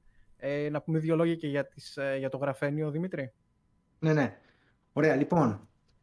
Για το γραφένιο. Είναι... Βασικά επέλεξα αυτή την ουσία. Έψαξα αρκετές ουσίες για να, για να σας παρουσιάσω. Γιατί θεωρώ ότι είναι μια απίστευτης ε, χρηστικότητας στο μέλλον κυρίως ε, ουσία η οποία θα έχει τρελές εφαρμογές και ήδη από την ανακάλυψή της που έγινε το 2004 ε, τη χαρακτήρισαν πολύ σαν ε, το καινούριο το νέο πλαστικό ή μαγικό υλικό. Ε, μπορούμε να πούμε ότι είναι η μαγεία της ύλης που συναντά την ψυχολογία της επιστήμης. πολύ, πολύ ωραία ποιήση αυτή. Νομίζω, νομίζω έτσι. ναι, ναι, ναι, ναι. ναι. Βάλε και τη λέξη μέσα, θα γίνει ακόμη πιο ωραίο. Ού, καλά, ναι, εννοείται. Ε, το σκέφτηκα να σου πω, αλλά θα λέγανε ότι επαναλαμβάνομαι και ότι μιμούμε άλλους. okay. είπα να, να μείνω εκεί. Λοιπόν, ε, το γραφένιο λοιπόν ανακαλύφθηκε το 2004, από τότε έχουν, έχουν γίνει τερά, πάρα πολλές έρευνες, αμέτρητες έρευνες πάνω σε αυτό. Για να σας δώσω να καταλάβετε πώς είναι, έχω εδώ αυτή την μπάλα. Φαίνεται, ναι. Mm-hmm. Ε, όπως βλέπετε η μπάλα αποτελείται από εξάγωνα κομμάτια ή πεντάγωνα. Οπότε σκεφτείτε ότι σε κάθε, σε κάθε ένωση, σε κάθε τομή των γραμμών υπάρχει ένας, ένα άτομο άνθρακα. Οπότε τώρα σκέψω ότι κόβουμε αυτή την μπάλα και παίρνουμε αυτή τη διάταξη. Και το ανοίγουμε δηλαδή αυτό το πράγμα.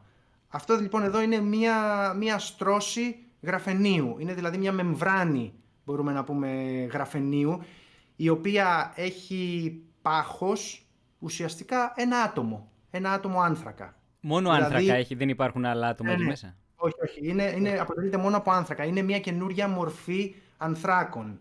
Ε, μια καινούργια μορφή ε, άνθρακα. Πώς, πώς είναι το διαμάντι και, μπράβο, το διαμάντι και ο γραφίτης. Έτσι είναι και αυτό. Βασικά στην ουσία μπορούμε να το πάρουμε από το γραφίτι αν του ξεκολλήσουμε μία, μία στρώση μόνο από, από άνθρακες. Οπότε το, το φοβερό με αυτή τη μεμβράνη ας πούμε είναι ότι παρόλο που είναι τόσο λεπτή έχει τεράστια αντοχή. Δηλαδή φανταστείτε ότι είναι, πολύ, είναι σκληρότερο από το διαμάντι, ενώ παράλληλα είναι και πιο ελαστικό από το καουτσούκ. Επίσης είναι, είναι 200 φορές πιο ανθεκτικό από το ατσάλι και παράλληλα είναι και πιο ελαφρύ από το αλουμίνιο. Ε, και όλα αυτά ε, σε μια μεμβράνη που έχει πάχος στην ουσία 0. Θεωρείται δηλαδή μια κατηγορία υλικών ε, η οποία ανήκει στα δυσδιάστατα υλικά. Ε, οπότε τώρα αυτό έχει άπειρες εφαρμογές. Έχουν σκεφτεί οι επιστήμονες τρελά πράγματα που μπορείς να κάνεις με αυτό. Για να σας δώσω ένα παράδειγμα να καταλάβετε λίγο ότι το πόσο σκληρή είναι αυτή η μεμβράνη και το πόσο ανθεκτική. Άμα είχες ε, ένα φύλλο κουζίνας, ένα χαρτί κουζίνας, που σε αυτό το χαρτί κουζίνας είχαμε την αντοχή μιας μόνο τέτοια στρώσης από το, από το γραφένιο, θα έπρεπε να πιέσεις με ένα μολύβι, με τη μύτη, ε, με το βάρος ενός μεγάλου αυτοκινήτου για να το τρυπήσεις. Δηλαδή μιλάμε για... Απίστευτο, για ναι. Ε, ναι, απίστευτο πραγματικά, ε, απίστευτη αντοχή σε πιέσεις. Ε, και επίσης παράλληλα, άμα είχες ένα κουταλάκι του γλυκού, περίπου 6, 6 γραμμάρια γραφένια, θα μπορούσες, ε, αν το, το στρετσάρεις, στρέτς, να το τεντώσεις, να καλύψεις ένα, ένα ολόκληρο γήπεδο ποδοσφαίρου. Μιλάμε πάλι για κάποιες ιδιότητες τρελές. Άρα που δεν τις χωράει το μυαλό μας. Είναι εύκολο να το παραμορφώνεις κατά μήκος, αλλά είναι δύσκολο να το τρυπάς. Μπράβο, ακριβώς. Έχει τεράστια αντοχή και είναι ένα, ε, ένα απίστευτο φίλτρο, είναι ένα τρομερό φίλτρο, ε, το οποίο ε, πέρα από το ότι φιλτράρει τέλεια, έχει και άλλες ιδιότητες, θα σας πω κάποιες από αυτές, αλλά θα ξεκινήσω πρώτα με το, με το φίλτρο, γιατί κάποια, μια εφαρμογή του γραφενίου ως φίλτρο θα μπορούσε να λύσει το πρόβλημα έλλειψης νερού παγκοσμίως. Ε, έχουν κάνει κάποια πειράματα, στο, κάποια, έχει γίνει μια έρευνα στο MIT το 2015 ε, και πήραν ε, δείγμα από, από θαλάσσιο, θαλασσινό νερό από το, από το λιμάνι του Σίδνεϊ που φαντάζεστε, καταλαβαίνετε ότι εκεί πέρα θα έχει δράκους μέσα το, το νερό αυτό και με μία μόνο αφαλάτωση, δηλαδή μία μόνο, με ένα μόνο πέρασμα του νερού από μια μεμβράνη γραφενίου, το νερό μετά ήταν πόσιμο. Ήταν καθαρό και έτοιμο για, πώς, για, για, για, να, το, για να το πιείς. Ε, οπότε αυτό μόνο, μόνο αισιόδοξο μπορεί να είναι μια τέτοια χρήση του γραφενίου. Και εδώ πέρα μια παρένθεση ότι ε, ένα από τα βασικά αρνητικά της αφαλάτωσης είναι ότι χρειάζεται, πολλές φορές χρειάζεται πολλά περάσματα, χρειάζεται πολύ μεγάλη κατανάλωση ενέργειας.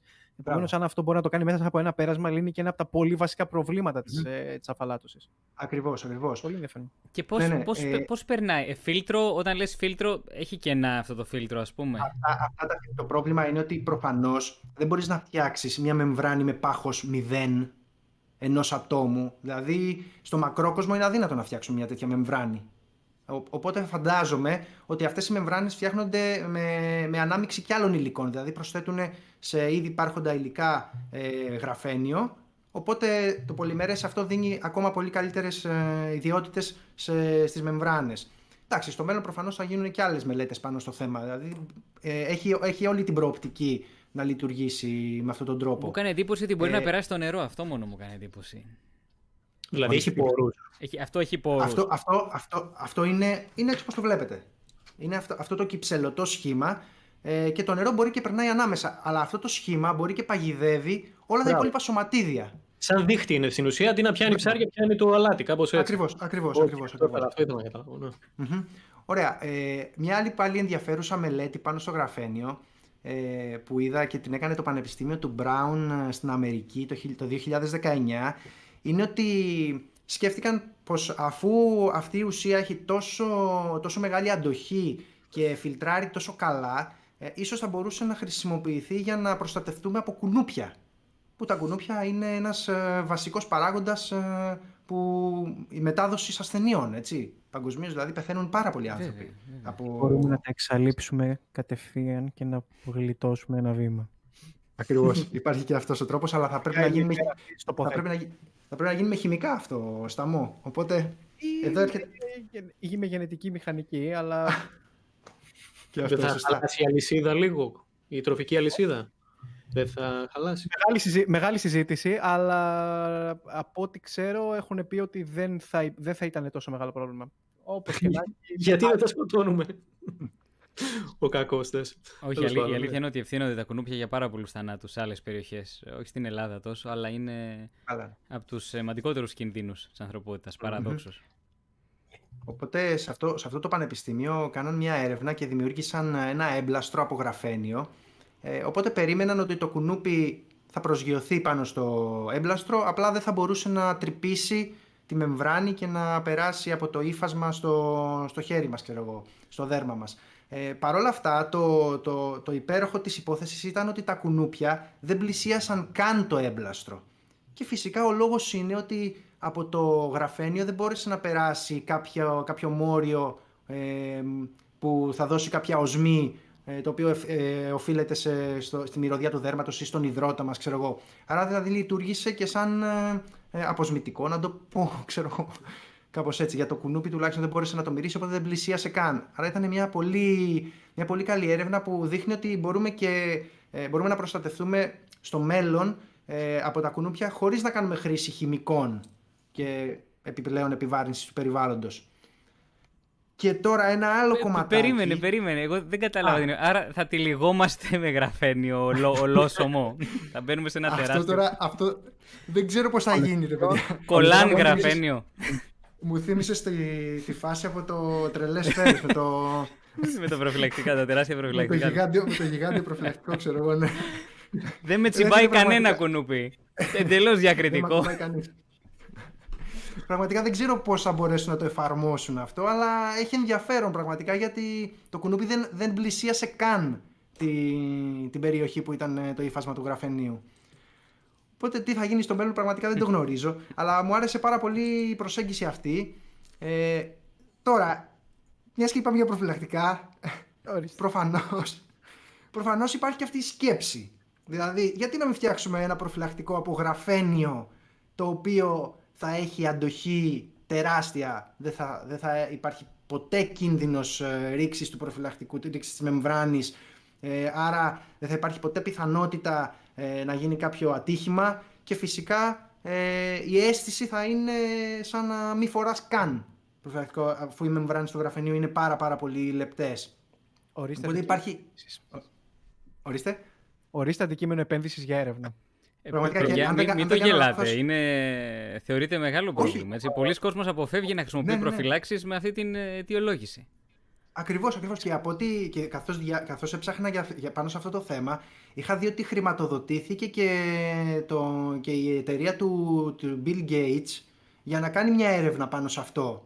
Ε, να προσπαθήσει να παράγει κάποια, τουλάχιστον αν όχι από γραφένιο, κάποια τέτοια διδιάστατη, διδιάστατη μεμβράνη ε, η οποία μπορεί να, να δώσει κάποια άλλες, κάποιες άλλες ιδιότητες ε, καλύτερες ε, στα προφυλακτικά. Ε, Γιατί υπάρχουν μια... πολλοί θάνατοι από AIDS και άλλες μεταδεδόμενες ασθένειες, έτσι. Προφανώς, σε ναι. ορισμένες περιοχές, βέβαια. Ισχύει, ισχύει. Το κόστος γνωρίζουμε, παραγωγής; Κοίτα, το κόστος, ενώ αρχικά, αρχικά ήταν, υπήρχε κάποιο κόστος, ε, νομίζω στη, στην πορεία άρχισε να μειώνεται αυτό γιατί από τη στιγμή που ανακαλύφθηκε ε, έγιναν χιλιάδες έρευνες πάνω σε αυτό οπότε αναγκαστικά ε, φυσιολογικά τα πράγματα έφεραν και πιο, και πιο φθηνές ε, παρασκευές. Ε, γι' αυτό το λόγο λένε και κάποιοι ότι θα είναι και, το, και, το, και η ουσία που ίσως αντικαταστήσει στο μέλλον και το, και το πλαστικό. Και φυσικά μιλάμε και για eco-friendly ουσία, ας πούμε. Και ένα τελευταίο που σημείωσα σε αυτό το κομμάτι του γραφενείου ε, και θα δώσω και τροφή για σκέψη τώρα, για τροφή για, για σχόλια μάλλον σε, στους υποστηρικτές της Λέσκης Bilderberg. Πάμε. Είναι... Πάμε. Θα το φάμε, τι να κάνουμε. Λοιπόν, ε, θεωρητικά ε, θα μπορούσε, επειδή το γραφένιο είναι ένας υπεραγωγός, δηλαδή ε, όπως βλέπετε εδώ οι, άσπροι, οι άσπρες συνδέσεις ε, θεωρητικά είναι ηλεκτρόνια τα οποία ενώνονται, τα οποία μοιράζονται οι δύο άνθρακες. Αυτά τα ηλεκτρόνια λοιπόν μπορούν, μπορούν και κινούνται με εξαιρετικά μεγάλες ταχύτητες και πολύ εύκολα ε, πάνω, σε αυτό το, πάνω σε αυτό το υλικό. Ε, Επομένως, το γραφείο γίνεται υπεραγωγός, δηλαδή είναι πολύ καλός αγωγός του ηλεκτρικού ρεύματος. Ενώ ταυτόχρονα μπορεί να γίνει και μονοτής. Επομένως, ε, στο μέλλον, μάλλον θα αντικαταστήσει τα εξαρτήματα των ηλεκτρονικών υπολογιστών. Ε, γιατί είναι, ε, θα, δηλαδή θα έχουμε και πιο μικρά ε, τσιπάκια ας πούμε σε, σε μέγεθος και πιο φθηνά ε, και φυσικά πολύ πιο αποτελεσματικά στη χρήση τους. Οπότε υπάρχει, εωρείται η ιδέα ότι μπορούν να φτιαχτούν τέτοια μικροτσίπ τα οποία θα εμφυτεύονται ε, στον ανθρώπινο οργανισμό, θα είναι απόλυτα συμβατά με, το, με, το, με, το, με τα συστήματά μας, με τα βιολογικά μας συστήματα θα μπορούν να επικοινωνούν με τα κύτταρά μας, θα μπορούν να, να βλέπουν λάθη στις λειτουργίες και φυσικά να διορθώνουν αυτά τα λάθη. Οπότε μιλάμε για επαναστατικές, ε, ε, για, για, επαναστατική, για επαναστατικούς τρόπους ε, αντιμετώπισης ασθενειών στο μέλλον με χρήση τέτοιων chip. Και φυσικά... Ναι, και ναι. για ασθενείς και βλέπω ότι πάρα πολλές εταιρείες επενδύουν στο κομμάτι της, ε, της διάγνωσης ή της συλλογής βιομετρικών ε, δεδομένων. Μπράβο, ακριβώς. Να χρησιμοποιηθούν για πρόληψη, για παράδειγμα, mm. είτε ρολόγια, είτε άλλου είδους gadget, τα οποία συλλέγουν δεδομένα από καρδιακούς παλμούς, από επίπεδο οξυγόνου στο αίμα. Και όλα αυτά τα δεδομένα μπορούν να, είτε να χρησιμοποιηθούν για μελλοντική διάγνωση του συγκεκριμένου ασθενούς, είτε για να προλάβουν κάποιο επεισόδιο το οποίο μπορεί να συμβεί. Ναι. Ε, το θεωρώ πολύ, πολύ εντυπωσιακό κομμάτι για μελλοντική επένδυση σε, σε έρευνα και σε καινούργια... Σκέψου, σκέψου ότι όταν, ε, όταν αυτό το πράγμα, αν κάποια στιγμή αυτό το πράγμα τελικά εισαχθεί στις ζωές μας, θα είναι, ακόμα και για τους αθλητές, τους επαγγελματίες τουλάχιστον, αλλά και όχι μόνο, ε, θα είναι ένας πολύ ωραίος τρόπος να μετράνε με ακρίβεια ε, σφιγμούς, κάψιμο θερμίδων και τέτοια πράγματα στο, στο μέλλον, ξέρω εγώ. Να κάνω ένα σχόλιο. Ε, όλα αυτά που, τα ωραία που λέει ο Δημήτρης είναι η απάντηση στο γιατί να ρίχνουμε τα λεφτά μας στην επιστήμη γενικά και αόριστα, έτσι, που λένε πολλοί. Γιατί να τα ρίξουμε εκεί και να μην τα ρίξουμε αλλού. Γιατί κοίτα εδώ τώρα. Ανακαλύφθηκε ένα υλικό το οποίο πριν λέγαμε θα σου φιλτράρει το νερό. Θα δημιουργήσεις καλύτερα προφυλακτικά και θα σώσεις ζωές. Θα φτιάξεις μικροτσίπ. Θα φτιάξεις θα φτιάξεις πράγματα που δεν θα, θα φανταζόσουν καν προηγουμένως. Ε, και αυτό είναι το που πολύ είναι άπειρα και δεν τα έχουμε αναφέρει ακόμα. Έτσι. Άπειρα και πράγματα που δεν τα έχουμε φανταστεί καν εμείς τώρα. Και ούτε καν ίσως οι επιστήμονες που ασχολούνται με αυτό. Δηλαδή, μπορεί σε 50 χρόνια να δώσει κάτι άλλο. Ε, γι' αυτό δεν πρέπει να βάζουμε εμπόδιο και φρένο. Και θα στο πάω και ένα βήμα παραπέρα. Ε, Πολλές εφαρμογές, οι οποίες θα, ε, οι οποίες θα χρησιμοποιηθούν και στη γη αργότερα, ξεκίνησαν ως απάντηση στο πώς μπορούν οι άνθρωποι να επιβιώσουν στο διάστημα. Χαρακτηριστικό παράδειγμα, οι κάθετες καλλιέργειες. Το γεγονός ότι θέλουμε να, σε πολύ μικρό χώρο με, με ελάχιστη χρήση νερού να παράγουμε καλλιέργειες ξεκίνησε σαν μια προσπάθεια για το πώς μπορούν να τρέφονται αστροναύτες είτε στο Διεθνή Διαστημικό Σταθμό είτε σε, κάποιο, ε, σε κάποια απικία ή σε κάποιο σταθμό σε κάποιον άλλο πλανήτη. Όλα αυτά μπορούν να εφαρμοστούν και στη Γη για το πώς μπορούμε να περιορίσουμε την χρήση νερού, για το πώς μπορούμε να, να παράγουμε την ίδια ποσότητα ή πολύ πολύ περισσότερες ποσότητες ε, τροφίμων σε πολύ λιγότερο χώρο και με πολύ λιγότερη χρήση πόρων. Όλα αυτά συνδέονται. Επομένως, οποιοδήποτε κλάδος της επιστήμης αναπτύσσεται, η, η δήλωση ότι για ποιο λόγο ρίχνουμε χρήματα σε κάτι το οποίο δεν μας αφορά άμεσα είναι λίγο κοντόφθαλμη. Γιατί όλα εν τέλει καταλήγουν στον γενικό πληθυσμό. Ακριβώς. Απλά οι εφαρμογές πιθανότατα δεν είναι αυτές οι οποίες έχεις φανταστεί εξ αρχής. Πολύ σωστά. Και ε, το, έχω- νομίζω το έχω ξαναπεί, αλλά ε, ο μαγνητικός τομογράφος που χρησιμοποιούμε αυτή τη στιγμή ξεκίνησε σαν εργαλείο για έβρεση, της χημικής δο- ε, για, για έβρεση χημικών δομών. Το γνωστό που το ξέρει και ο Δημήτρης, το NMR. Είναι μάρ, ναι. Αντίστοιχη εφαρμογή λοιπόν ήταν και το MRI. Δηλαδή όλα αυτά συνδέονται με κάποιον τρόπο μεταξύ τους. Έτσι. Έτσι. Όχι, είναι, είναι τρομερό το, το τι μπορούμε, να, το τι μπορούμε να, να, να κατασκευάσουμε με, με χρήση της γνώσης που έχουμε αυτή τη στιγμή και τι μπορούμε να φτιάξουμε στο μέλλον. Είναι, πολύ, είναι τρομακτικό, δεν, δεν πάει το μυαλό μας πραγματικά. Είναι, είναι, απ- επί- ε, οι ορίζοντες, δεν, δεν υπάρχει ορίζοντας καν, είναι άπειρο το τι μπορούμε να κάνουμε. Ε, ε, γράφει κάποιος, καλά δεν το κάνουν και οι επιστήμονες για την ψυχή της μάνας τους, για λεφτά το κάνουν. Κοίτα να δεις, όλοι κάνουν ε, μια δουλειά για να ζήσουν. Η διαφορά είναι ότι η δουλειά των συγκεκριμένων θα κάνει όλους τους άλλους να ζήσουν πολύ καλύτερα. Εκτός να θεωρείς ότι δεν πρέπει να αμείβονται για αυτό που κάνουν. Δεν το Ακριβώς. καταλαβαίνω. Ειλικρινά δεν το καταλαβαίνω. Ε, δεν κοιτάζουμε τα κίνητρα που κάνει κάποιος κάτι καλό. Κοιτάμε ότι κάνει κάποιο καλό. Άλλος μπορεί να το κάνει για τα λεφτά. Άλλος μπορεί να το κάνει για τη δόξα. Δεν μας ενδιαφέρει καν. Ακριβώς. Αυτό που έκανε όμως βοηθάει την ε, καθημερινότητά μας. Γιατί το λένε πολλοί. Να, και εκείνος το έκανε και τι νομίζει, έβγαλε εκατομμύρια. Εντάξει, οκ, αλλά βοήθησε την καθημερινότητά μας. Γιατί υπάρχουν και άνθρωποι που βγάζουν εκατομμύρια με μη ηθικούς τρόπους. Έτσι. Ε, Εννοείται ότι προτιμούμε αυτούς οι οποίους βοηθάνε την καθημερινότητά μας, την ανθρωπότητα γενικώς. Ε, γενικά δεν το καταλαβαίνω αυτό το επιχείρημα ότι το κάνει για, για χρήματα. Τέλος πάντων, ναι, εντάξει. Συμφωνώ νομίζω με αυτά που, που αναφέρθηκαν ήδη. Λοιπόν, πλησιάζουμε νομίζω το δίωρο. Ναι. Σιγά Πήγε, σιγά ε. να το, να το πάμε προς κλείσιμο. Δεν ξέρω. Εσύ μας οδηγείς. Εσύ, ναι, εσύ μας οδηγείς. Ό,τι πεις εσύ, είσαι ο αρχηγό μας. Νομίζω, νομίζω τα καλύψαμε όλα και είχαμε και πάρα πολλά θέματα είναι η αλήθεια.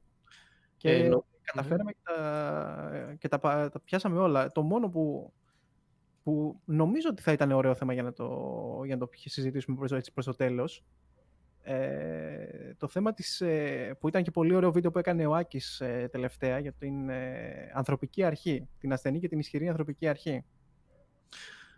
Ναι, να- έκανα, το ήθελα αυτό έτσι για κλείσιμο, έτσι ένα χαλαρό, να, να ξεφύγουμε λίγο από αυτά που λέγαμε, από την πραγματικότητα, να πάμε λίγο σε ένα πιο φιλοσοφικό θεματάκι. Έκανα λοιπόν ένα επεισόδιο σχετικά με την ασθενή και ισχυρή ανθρωπική αρχή, η οποία, να ασχοληθούμε λίγο πιο πολύ με την ασθενή, η οποία μας λέει ότι το σύμπαν είναι έτσι όπως είναι, επειδή αν ήταν αλλιώς δεν θα, μπορούσαμε, δεν θα μπορούσαν να υπάρξουν παρατηρητές για να το παρατηρήσουν. Ένα κοσμολογικό θέμα. Και τώρα κάποιος μπορεί να πει ότι είναι μια ταυτολογία. Δηλαδή, οκ, είναι σαν να λέμε πότε θα φτάσουμε εκεί, θα φτάσουμε όταν θα φτάσουμε. Δεν μου είπες κάτι. Το ξέρω αυτό που μου είπες. Ήταν δεδομένο. Από την άλλη, όμως, θεωρώ ότι επιδρά λίγο στην ψυχολογία του ανθρώπου με τον τρόπο που αντιλαμβανόμαστε το σύμπαν. Δηλαδή, οκ, μου λες κάτι αυτονόητο, αλλά με το να μου το υπενθυμίσεις αυτό, με κάνεις να σκέφτομαι και λίγο διαφορετικά. Δηλαδή, δρα πιο πολύ στην ψυχολογία και στον τρόπο που εντυπωσιαζόμαστε με τις πιθανότητες του σύμπαντος. Με πράγματα που ήδη βέβαια γνωρίζουμε. Ε, και είχα πολλές φορές να, αυτά τα σχόλια, ας πούμε, σε φάση ότι δεν μας λέει και τίποτα, ρε φίλε. Εντάξει, το ξέραμε αυτό. Ή κάποιοι άλλοι που λένε ότι, OK, εφόσον δηλαδή ισχύει αυτό, αυτό δεν σημαίνει ότι δεν υπάρχει κάποιος δημιουργός. Όλοι εντωμεταξύ το πάνε στο θέμα του δημιουργού ή όχι. Η, ανθρω... η ασθενής ανθρωπική αρχή δεν λέει κάτι τέτοιο. Δεν εμπλέγει πουθενά δημιουργό κτλ. Είναι κάτι πάρα πολύ απλό που είναι μια κοσμολογική άποψη, ένας κοσμο... μια, ένας τρόπος σκέψης να, το δούμε το... να δούμε το θέμα της κοσμολογίας. Εγώ θα ήθελα πιο πολύ έτσι ο Παύλος λίγο, επειδή ασχολείται με το κομμάτι της κοσμολογίας και να μου πει την άποψή του πάνω στην ασθενή ανθρωπική αρχή. Πώς την αντιλαμβάνεσαι, πώς το βλέπεις αυτό το θέμα εσύ; Ε, μου φαίνεται πάρα πολύ λογική. Δεν έχω πολλά να σχολιάσω. Προφανώς πρέπει να ζούμε σε ένα σύμπαν το οποίο μπορεί να ευνοήσει την ανάδυση και την ύπαρξη της ζωής. Mm-hmm. Έτσι. Ε, αυτό σου λέει η ασθενή στην ανθρωπική αρχή. Προφανώς. Ότι ε, ζεις σε ένα σύμπαν το οποίο έχει αυτά τα χαρακτηριστικά. Αν ήταν διαφορετικά, δεν θα μπορούσες να ζήσεις προφανώς σε αυτό το σύμπαν. Ναι. Ε, δεν ξέρω και... τι να σου σχολιάσω σε αυτό. Εμένα η μου αρχή, φαίνεται πολύ αρχή, προφανές. Η...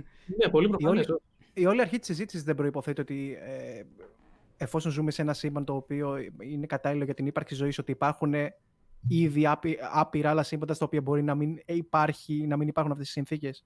Αυτό είναι δεν προϋποθέτει αυτό το ζήτημα. Το multiverse, το πολυσύμπαν, είναι μια πτυχή όλου αυτού. Δηλαδή, ότι βλέπουν, λένε κάποιοι ότι οι σταθερές είναι έτσι όπως είναι. Αν ήταν αλλιώς οι σταθερές, δεν θα μπορούσε να υπάρξει αυτό το σύμπαν. Μπορεί να υπάρχουν άπειρα, πάρα πολλά σύμπαντα, αν υπάρχει αυτός ο πληθυντικός τέλος πάντων, στα οποία είναι διαφορετικές οι μεταβλητές και δεν υπάρχουν παρατηρητές. Δεν μπορέσανε να φτιάξουν παρατηρητές, άρα δεν μπορούσε κανείς παρατηρητής να τα παρατηρήσει. Άρα εμείς παρατηρούμε το σύμπαν το οποίο ήταν ικανό να φτιάξει παρατηρητές. Αυτό. Ε, να το πάω λιγότερο σε θεωρητικά. Ε, θέλω να πω, ναι. Γιατί τα, τα πολλά τα σύμπαντα είναι μια υπόθεση, έτσι. Είναι υπόθεση. Πάρε τους πλανήτες, έτσι. Οι περισσότεροι πλανήτες που ανακαλύπτουμε δεν έχουν καθόλου κατάλληλα χαρακτηριστικά για την ύπαρξη ζωής. Προφανώς λοιπόν περιμένεις να βρεις ζωή πού σε πλανήτες που ευνοούν την ύπαρξη ζωής. Αν δεις λοιπόν όλους τους πλανήτες του ηλιακού μας συστήματος και όλους τους νάνους πλανήτες και έλεγες ποιος από αυτούς θα έχει ζωή, δηλαδή πού μπορεί να αναδυθούν τέτοια σύνθετα ας πούμε μόρια και κατ' επέκταση κύτταρα κτλ. κτλ ε, θα έλεγες στη γη. Οπότε δεν πρέπει να μας κάνει εντύπωση και να λέμε πώς έγινε αυτό το τόσο σπάνιο πράγμα και η γη βρίσκεται στην κατάλληλη απόσταση από τον ήλιο. Μα ο Άρης δεν βρίσκεται, ο Ερμής δεν βρίσκεται, η Αφροδίτη δεν βρίσκεται, η ζώνη των αστεροειδών δεν βρίσκεται και ούτω καθεξής. Για... Κανένας δεν απορεί. Ναι, και, και δεν απορείς. Μπράβο, ναι. μπράβο, αυτό. Οπότε η ασθενής ανθρωπική αρχή σου λέει αυτό. Προφανώς είσαι εκεί όπου οι συνθήκες είναι τέτοιες ώστε να μπορείς να είσαι εκεί και να βλέπεις ότι είσαι εκεί. Είναι κάτι τελείως αυτονόητο, τελείως απλοϊκό και όμως σε βοηθάει λίγο να σκεφτείς διαφορετικά. Ε. Δηλαδή, ο τρόπος σκέψη. Εγώ δηλαδή την είχα αυτή τη σκέψη από παλιά. Είδα ότι έχει και ένα όνομα όλο αυτό. Ονομάζεται Ανθρωπική Αρχή. Και με εντυπωσίαση που υπάρχει αυτή, αυτή η σκέψη, ναι, ναι. πούμε. Αλλά ναι, είναι Παρα... κάτι απλό. Δηλαδή, δεν μπορεί κάποιος αστεροειδής να αναρωτηθεί και να πει εσύ τι πιθανότητες έχει να υπάρχει ζωή; εγώ δεν ανήκω σε αυτή την κατηγορία. Όχι, αυτός που θα αναρωτηθεί είναι αυτός που την έχει και έχει νοημοσύνη και μπορεί να το σκεφτεί όλο αυτό. Είναι κάτι ψηλοαυτονόητο και δεν υπάρχει λόγος να ξαφνιαζόμαστε τόσο πολύ. Wow, η γη πληρεί όλα τα κριτήρια. Δεν είναι κάτι τόσο τρελό, είναι θέμα πιθανότητων. Πες εσύ, μου. Όχι τίποτα, ότι παρότι εκτιμώ τις, ε, τις, τις φιλοσοφικές αναζητήσεις, ε, είμαι τελείως εκτός από αυτού του είδους τα θέματα, γιατί δεν, μπορώ να καταλάβω την, ε, την έννοια πρακτική σημασία. Ναι, OK. Okay. Να σου πω, μου έχεις βάλει ένα ωραίο θέμα που δεν το είπες. Ναι, και εγώ αυτό ήθελα να πω. Σε πιο πολλά. Ήταν, ένα ήταν πάρα πολλά. Ένα με, με, κάτι με τη γεύση. Α, μπράβο. Μπράβο και ήθελα, και ήθελα μάλιστα να το, να, το, να το αναφέρουμε στο σημείο με τις, ε, με τις εφαρμογές του γραφενείου. Ε, το συγκεκριμένο ήταν, ε, είναι από αυτά που μπαίνεις στο, στο, στο ίντερνετ, βλέπεις διάφορα άρθρα επιστημονικά και σου κολλάει κάτι το μάτι. Και αυτό είναι αρκετά φουτουριστική εφαρμογή και στο μυαλό μου κόλλησε κατευθείαν στο κομμάτι της εικονικής πραγματικότητας. Ε, πρόκειται λοιπόν για μια συσκευή που έφτιαξαν φοιτητές σε ένα πανεπιστήμιο και η οποία υποτίθεται πως μπορεί να προσωμιώσει οποιαδήποτε γεύση μπλέκοντας μεταξύ τους τις βασικές γεύσεις. Η αρχή είναι πρακτικά η ίδια με το πώς μπλέκονται τα χρώματα στην τηλεόραση. Δηλαδή έχουμε τα βασικά χρώματα, τα οποία αναμειγνύονται μεταξύ τους για να δώσουν ε, τις αποχρώσεις που βλέπουμε. Ε, κατά τη στοιχεία η γεύση είναι αποτέλεσμα νευροχημικών σημάτων που ερμηνεύονται από τον εγκέφαλο. Έχεις κάποιες βασικές, το γλυκό, πικρό, ξινό, αλμυρό και ουμάμι, τις πέντε. Και σύμφωνα με αυτούς τους φοιτητές, ε, το τελευταίο τι ήταν, ρε παιδιά, το χάσα λίγο. Συγγνώμη, ποιο είπες το τελευταίο; Το ουμάμι. Αυτό δεν το, το ξέρω. Τι... Το ουμάμι είναι η πέμπτη γεύση. Είναι αυτή η γεύση που έχεις... Ουμάμι. Ουμάμι. είναι, είναι αυτή η γεύση που έχει όταν τρως κάτι ε, ε, μισοψημένο κρέας, αυτή η ζουμερή γεύση που έχεις. Ε, μα. Ε, πες το και έτσι, αλλά είναι... είναι... αίμα. Είναι η πέμπτη, αυτή είναι η πέμπτη γεύση. Η πέμπτη, το, το, η πέμπτη, ναι, τέλος πάντων, η πέμπτη γεύση. Σαν κρέας, λέει και... Μάλιστα. Ναι, αυτό. Ε, και ουσιαστικά αυτό που κάνανε τα παιδιά στο πανεπιστήμιο ήταν να φτιάξουν μια συσκευή η οποία ερθεί συγκεκριμένα σημεία της, ε, της γλώσσας με τέτοιο τρόπο ώστε να παράγει τα σήματα αυτών των γεύσεων. Και μπλέκοντας αυτά τα σήματα μεταξύ μπορέσανε να δώσουν γεύσεις από ζελεδάκια ή από κάποια τρόφιμα σε παιδιά τα οποία ήρθαν για να κάνουν ε, δοκιμή της συσκευής. Μιλάμε για καθαρά ε, ε, πανεπιστημιακό project, να το πούμε αυτό εξ αρχής. Δεν έχουν εκδώσει καν μελέτη τα παιδιά.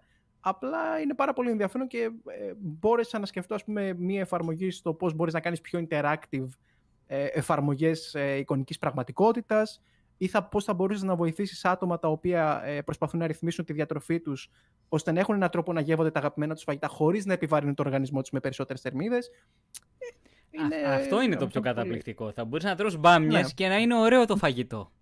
Με γεύση πιτόγυρο. Όχι, μα το, πρώτο, το πρώτο που σκέφτηκα ήταν μπάμιες. Μα, αυτό, μα ακριβώς γι' αυτό το σκέφτηκα. Ρε. Δεν σ' αρέσει, αλλά θα μπορέσεις να το κάνεις να είναι σαν να τρως σοκολάτα. Δεν σε χάλασε.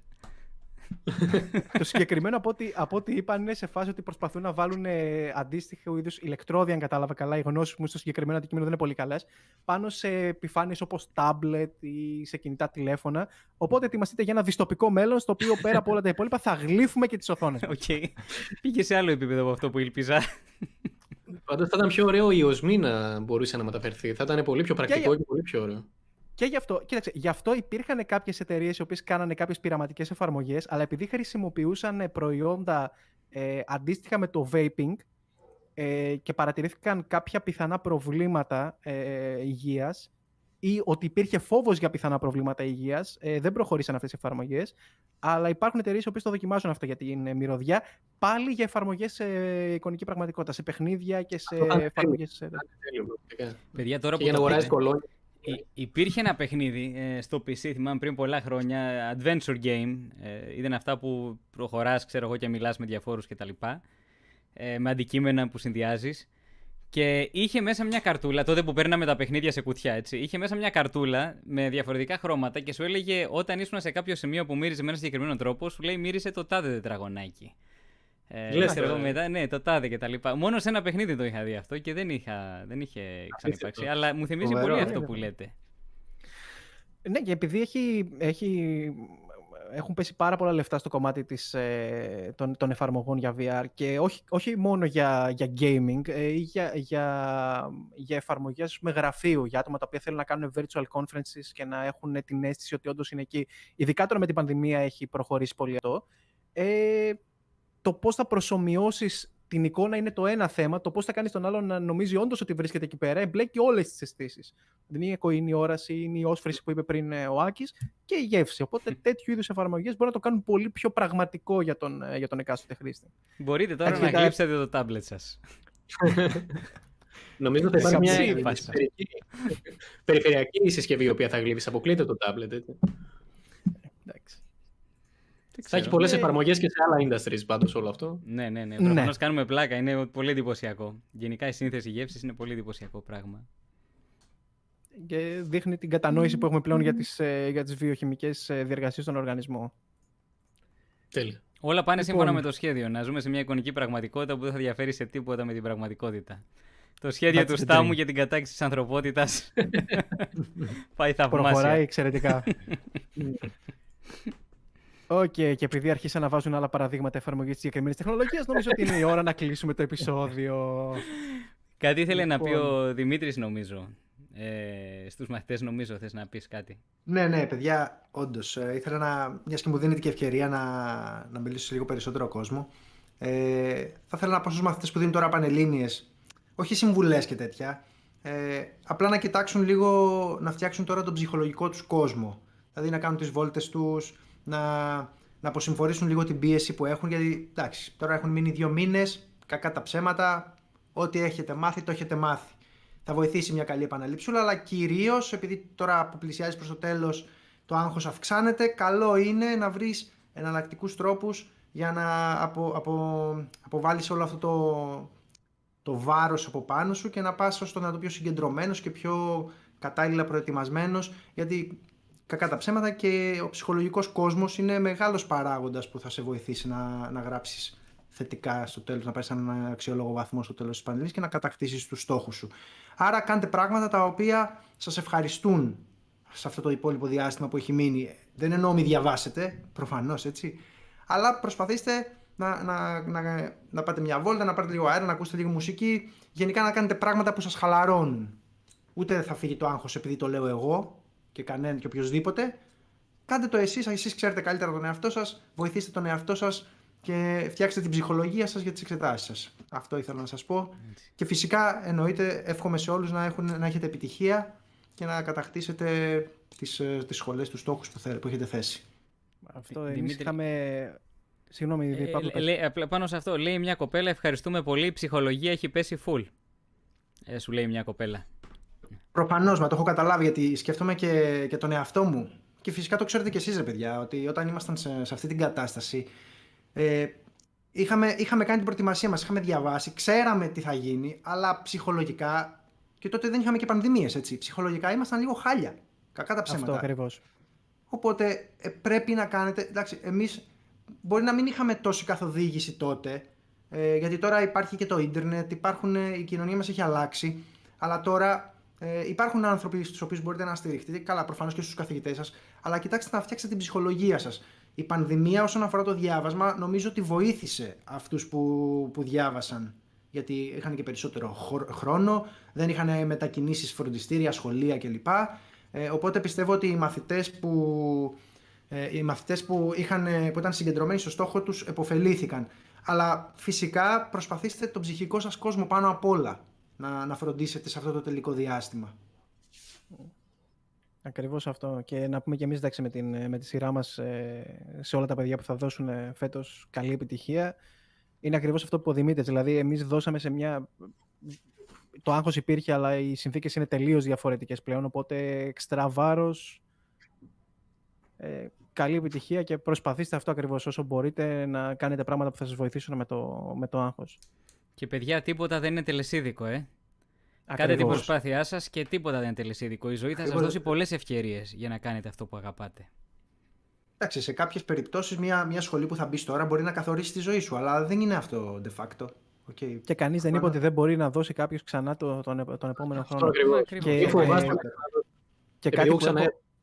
Ε, συγγνώμη, λίγο να παρακινήσω τον κόσμο ότι μη φοβάστε να ξαναδώσετε. Είναι ε, πολύ πιο ξεκούραστα. Είναι μια καλή επανάληψη δεύτερη φορά. Μην φοβηθείτε. Πάντα να έχετε στο μυαλό σας ότι ακόμα και αν δεν πετύχετε, υπάρχει η δεύτερη φορά. Αυτό απαλύνει το άγχος, τα αρνητικά συναισθήματα και θα σας βοηθήσει πάρα πολύ. Σας το λέω εγώ που ξαναέδωσα και μάλιστα πέρασα μια πολύ δύσκολη περίοδο στις Πανελίνε. Τι πήρα πολύ σοβαρά τις Πανελίνε και ήταν πολύ δύσκολη περίοδος για μένα. Μην φοβηθείτε, μην αγχωθείτε και όλα θα πάνε καλά.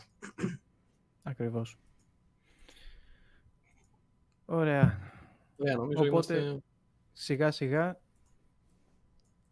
να, να το κλείσουμε. Λοιπόν, ε, να πω ξανά ε, ένα μεγάλο ευχαριστώ στον ε, Δημήτρη που μας έκανε σήμερα, την, μας έκανε σήμερα παρέα στο επεισόδιο. Ε, εντάξει, και τα θέματα τα οποία κάλυψες και τα πειράματα νομίζω ήταν εξαιρετικά και, και πάρα πολύ ενδιαφέροντα. Ευχαριστούμε πάρα πολύ. Smart yeah, Chemistry. Subscribe όλοι.